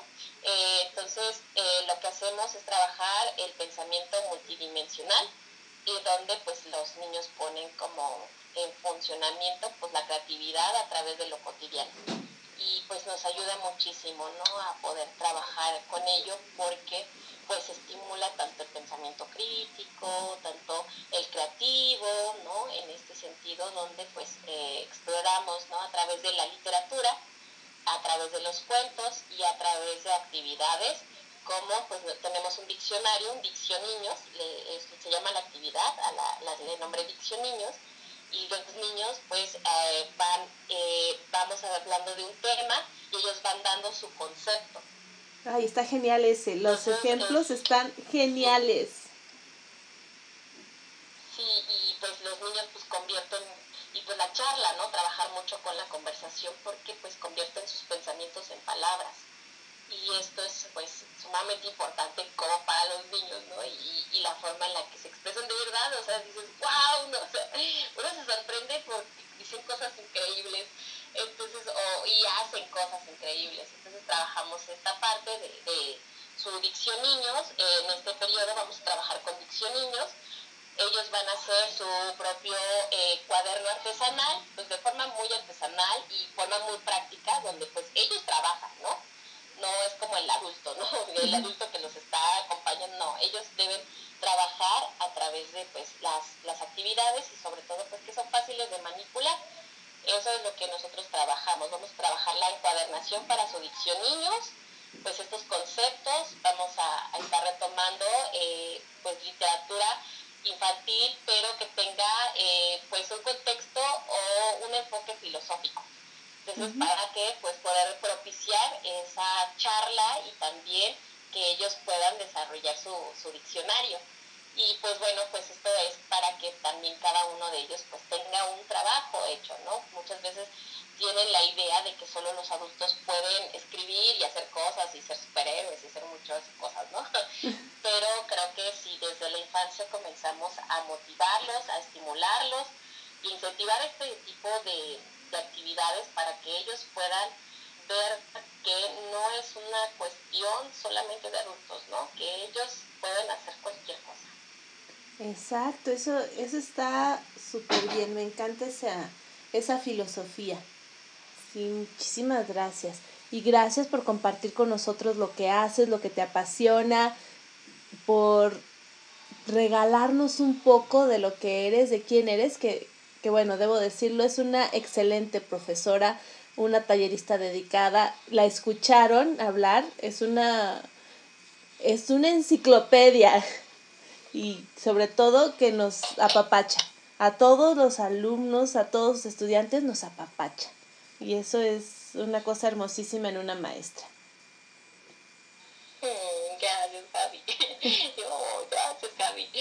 Y muchas gracias, de verdad. Gracias por, por la invitación, por tu cariño, por todo lo que eres, Gaby. De verdad que yo estoy muy agradecida contigo y sobre todo, pues, muy feliz de poder coincidir en esta, pues, en estos periodos, ¿no? Que, pues, uno ni se imaginaba, ¿no? Que, que podía ocurrir, ¿no?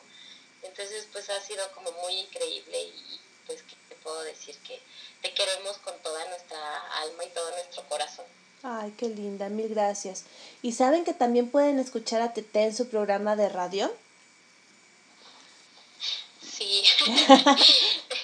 Tenemos ahí un programa, eso, eso son charlas realmente, o sea, eh, se llama El Desahogo, ¿no? Y pues eh, dijimos, pues, no, de repente lo ocupamos para desahogarnos porque eh, mi, mi compañero, mi amigo, Eh, él pues es, también trabaja mucho, ¿no? Y de repente pues, ya creo que nos venimos a desahogar aquí, pues hay que ponerle el desahogo, ¿no? Entonces estamos eh, trabajando con eso, pues hablamos pues cosas como muy cotidianas, pero pues también cantamos, ¿no? Trae, él es músico, entonces trabaja la, la parte de la música y se echa sus palomazos y pues hablamos ciertos temas, ¿no? O sea, de repente yo en una colación De, de estos temas, ¿no? Que, que el, día, el día de ayer, precisamente, son todos los lunes a través de tremenda radio punto com, eh, por la plataforma de internet y en el Facebook Live, lo sacamos de cada uno de nosotros, y hablaba sobre la influencia que tienen los maestros con nosotros, ¿no? Uh-huh. Y, y pues desde que somos niños, ¿no? Y desde la maestra de preescolar que pues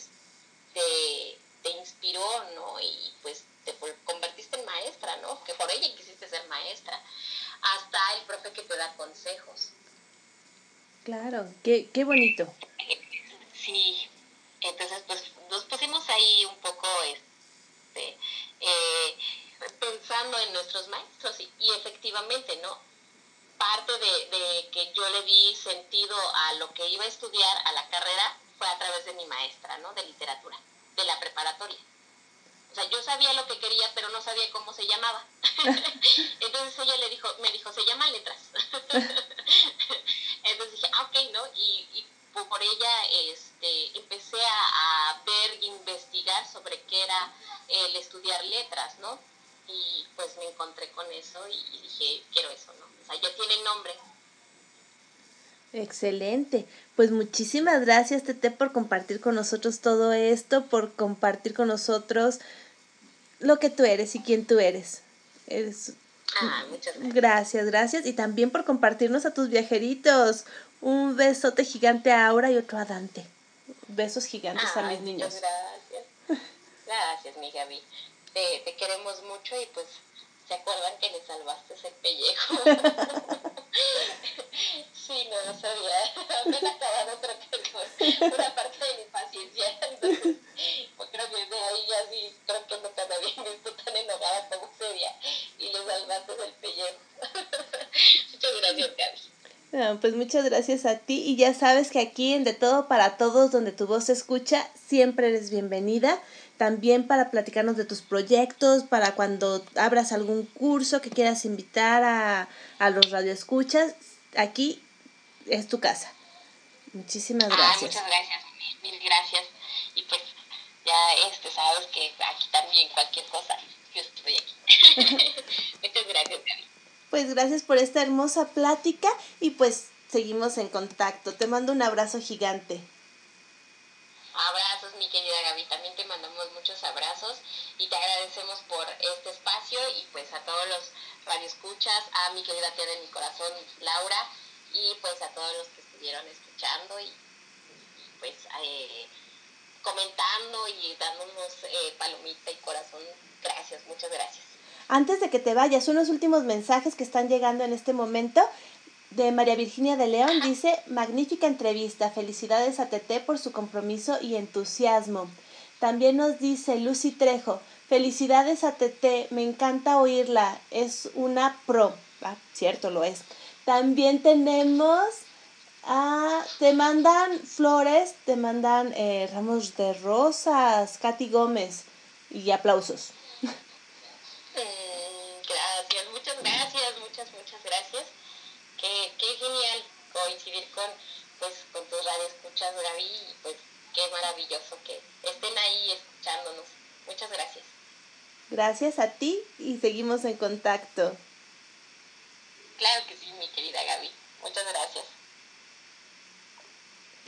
Tuvimos a Alejandra Teté Cuentacuentos, Esther Cervantes, que nos platicó de su trabajo como narradora oral, cuentacuentos, promotora de lectura, tallerista, profesora, y que nos hizo enamorarnos de su trabajo. Mil gracias, gracias de verdad, Teté, por compartir con nosotros.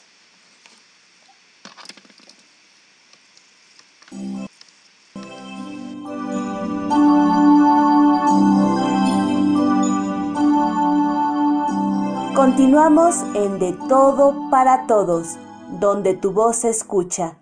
Aquí, en Radio Alfa Omega, con su anfitriona, Gabriela Ladrón de Guevara.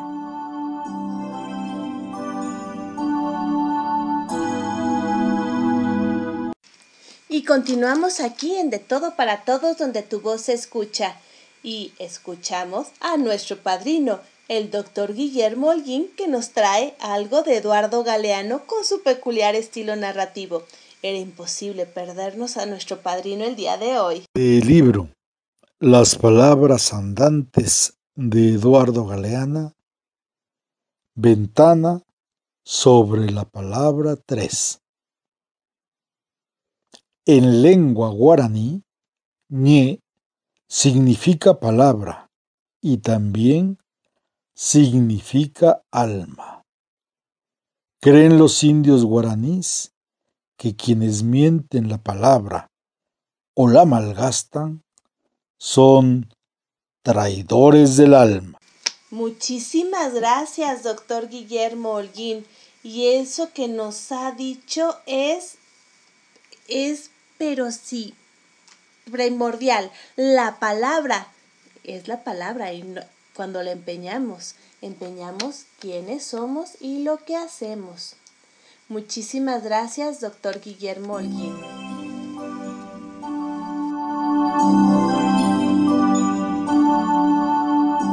Continuamos en De Todo para Todos, donde tu voz se escucha.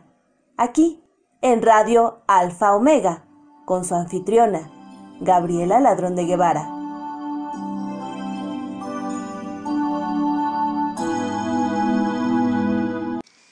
Y continuando con Eduardo Galeano, tenemos a María Elena Cano, de Bululúes, narradores de historias, que nos trae algo del maestro Galeano. Hola, muy buenas tardes. Yo soy María Elena Cano Hernández y estoy muy contenta de poder participar en De Todo para Todos, donde tu voz se escucha, con su anfitriona Gabriela Ladrón de Guevara.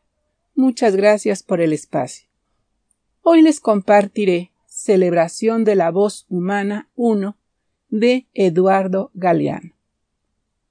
Los indios shuar, los llamados jíbaros, cortan la cabeza del vencido, la cortan y la reducen hasta que cabe en un puño, para que el vencido no resucite. Pero el vencido no está del todo vencido hasta que le cierran la boca. Por eso le cosen los labios con una fibra que jamás se pudre. Muchas gracias. Muchísimas gracias. Y qué poderoso. Todo lo que implica la voz, todo lo que implica el comunicarnos. Y Bululúes, narradores de historias, nos ayuda a ver y comprender el poder de nuestra voz. Pueden escuchar a Bululúes narradores de historias todos los viernes en su función virtual en la página de Facebook del mismo nombre.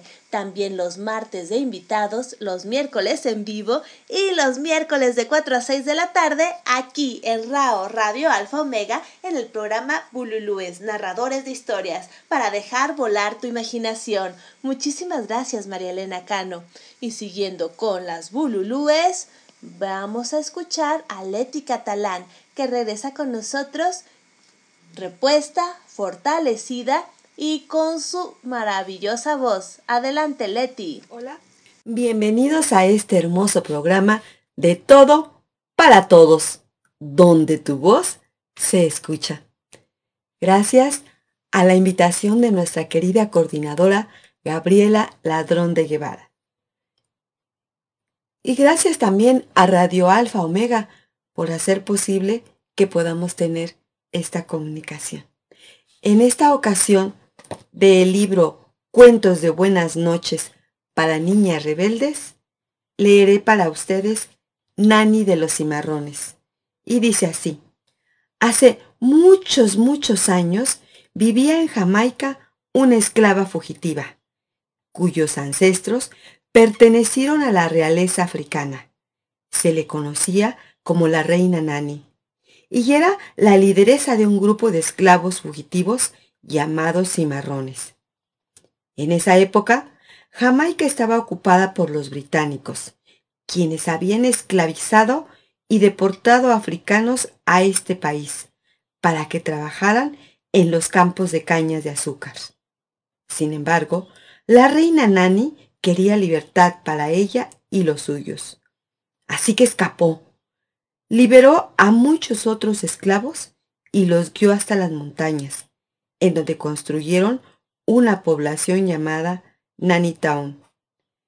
El único camino para llegar a Nanny Town era un sendero muy estrecho en medio de la selva. La reina Nanny les enseñó a los cimarrones a cubrirse con hojas y ramas para camuflarse con la jungla.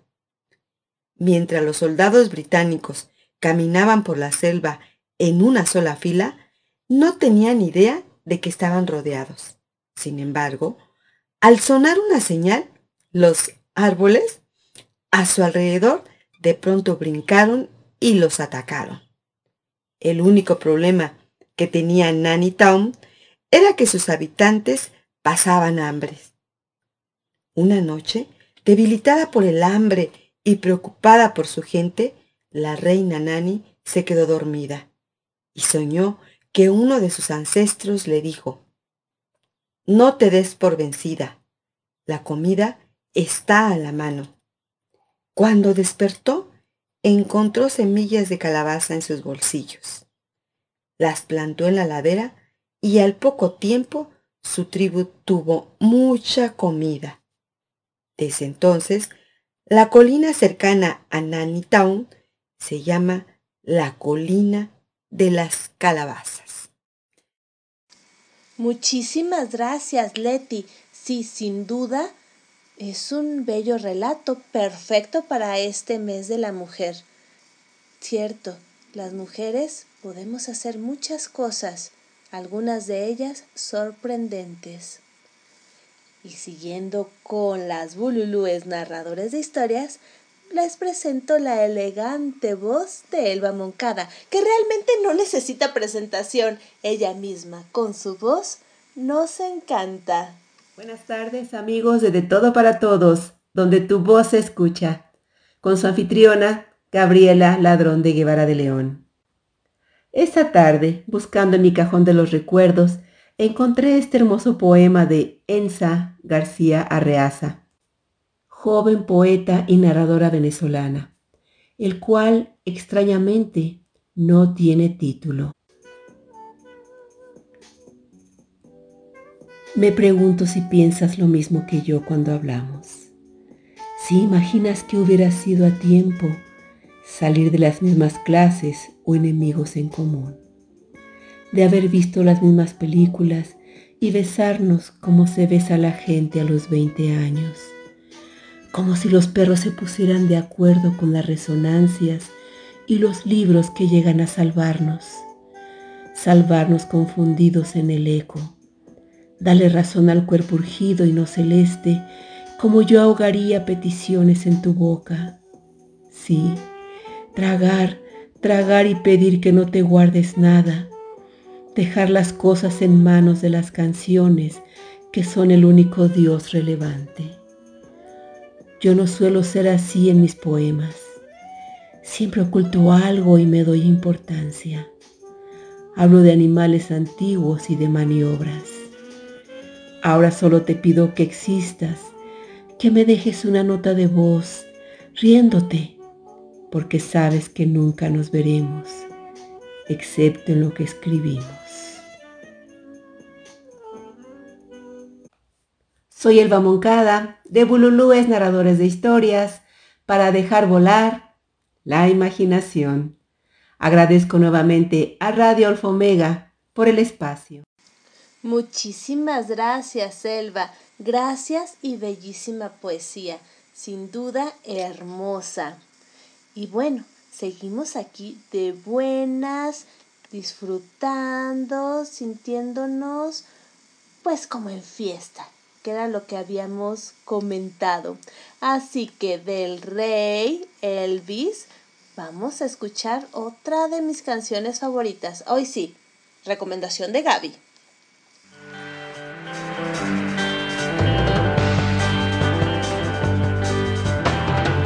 We're caught in a trap. I can't walk around because I love you too much, babe. Why can't you see what you're doing to me when you don't believe a word I say? We can't go on together with suspicious minds, and we can't build our dreams on suspicious minds. So there's one old friend I know. Somebody say hello. Would I still see suspicion in your eyes? Here we go, asking where I've been. You can't see the tears I real I'm crying. We can go on together with suspicious minds.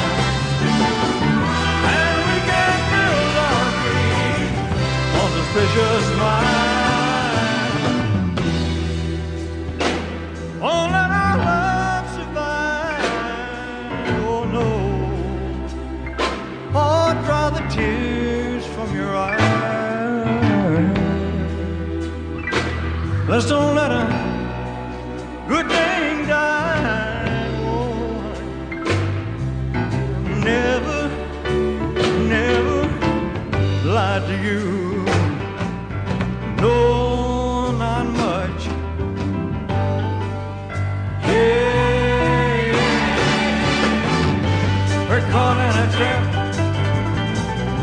I can't walk out because I love you too much, baby. Oh, why can't you see what you're doing to me when you don't believe a word I say? Well, don't you know, caught in a trap. I can't walk out.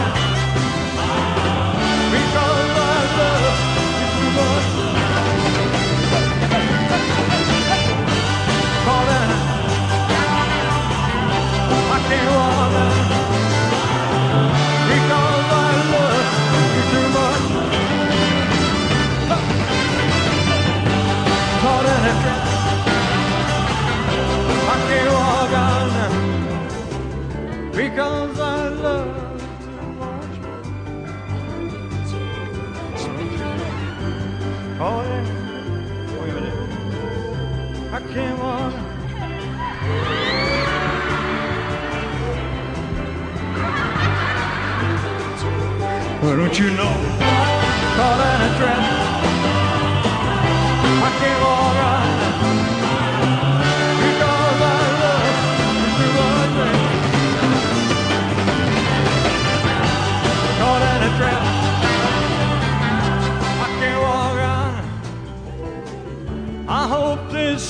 don't tear up, baby. Well, don't you know? Oh, that I, I tell you what, because I love you too much. Oh, that I, I can't walk because I love you too much, baby.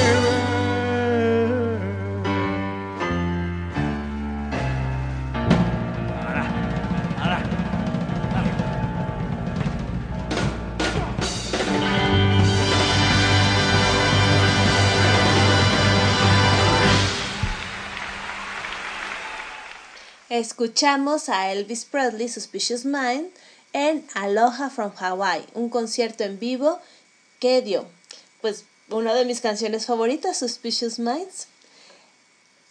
Y seguimos aquí. Seguramente se preguntaron, ya pasó el padrino del programa y la madrina. La madrina viene enseguida. Elizabeth Martínez nos trae algo de Dolores Correa. Los invito a escucharla. Un saludo cordial desde la Ciudad de México. Soy Elizabeth Martínez Gómez.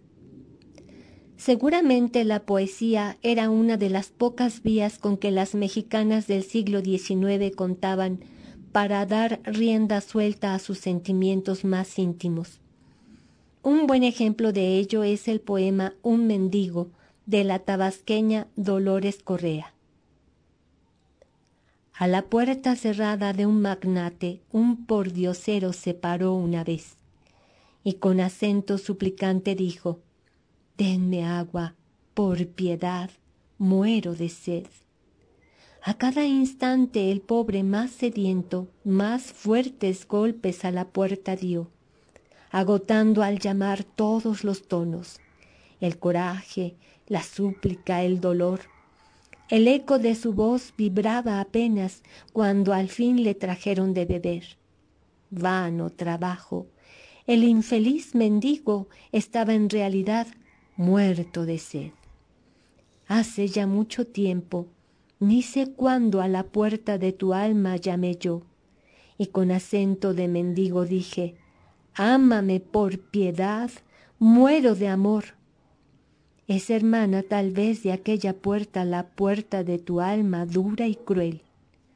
Bien sabe Dios que en vano todos, todos los tonos de la súplica agoté. Hoy he visto en tus ojos una lágrima. Ahora quieres apagar mi sed. Guarda tu amor para otro pordiosero. Mi alma es un cadáver. Ya lo ves.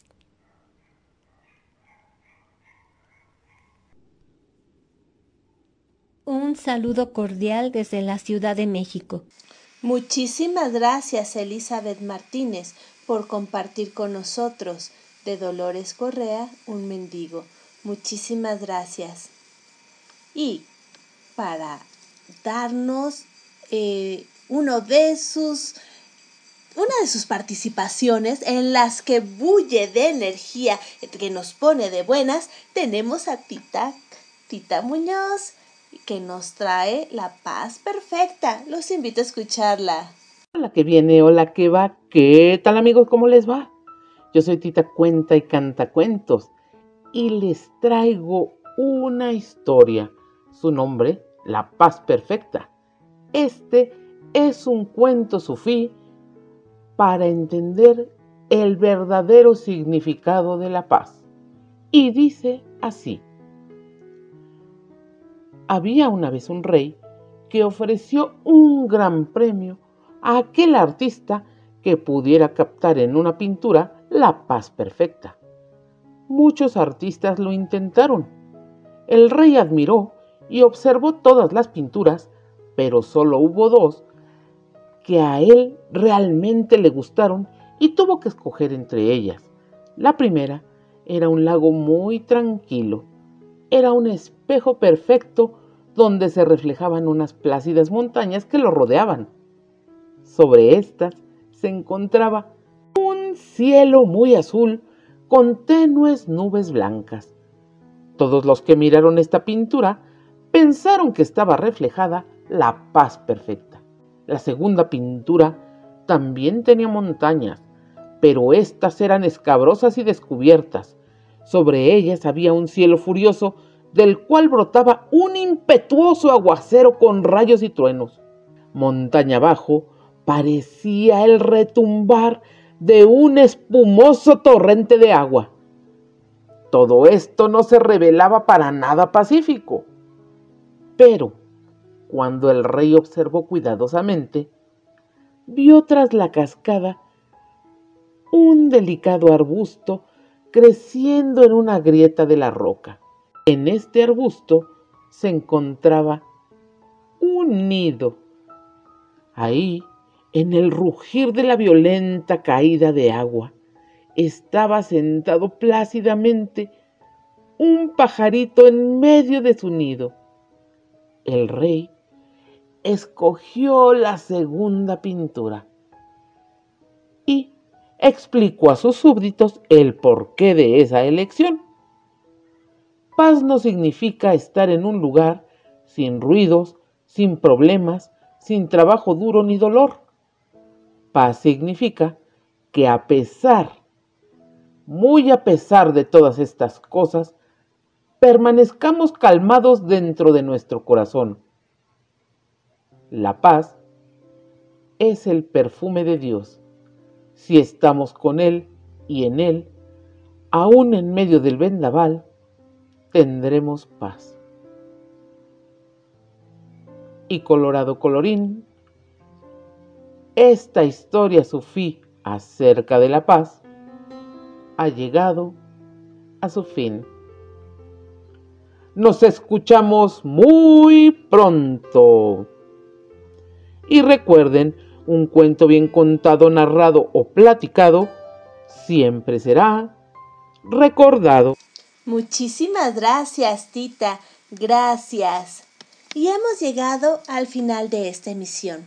Agradezco muchísimo a Esther Cervantes, Teté Cuentacuentos, narradora oral, tallerista, profesora y promotora de lectura, que nos dio una entrevista deliciosa. También a Mífer Agogo, Miriam Cuellar con su cápsula en menos de cinco minutos, Las palabras de mujer de María Virginia de León, y a Walu Rubalcaba con sus recuerdos. También escuchamos a nuestra queridísima doctora Fiona. Además, compartimos la poesía, narraciones y hermosas voces de María Elena Cano, Leti Catalán y Elba Moncada, de Bululúes, narradores de historias, y a nuestros padrinos, Elizabeth Martínez y el doctor Guillermo Orguín. Por supuesto, a nuestra querida Tita Muñoz. En la música, bueno, estuvimos soñando con Elvis Presley. Y gracias a Fernando Mar- García por la música de este programa, y a Rao, a, a Rao Radio Alfa Omega por la hospitalidad. Soy Gabriela Ladrón de Guevara desde la Ciudad de México. Muchas gracias a todos ustedes por acompañarnos y nos escuchamos próximamente.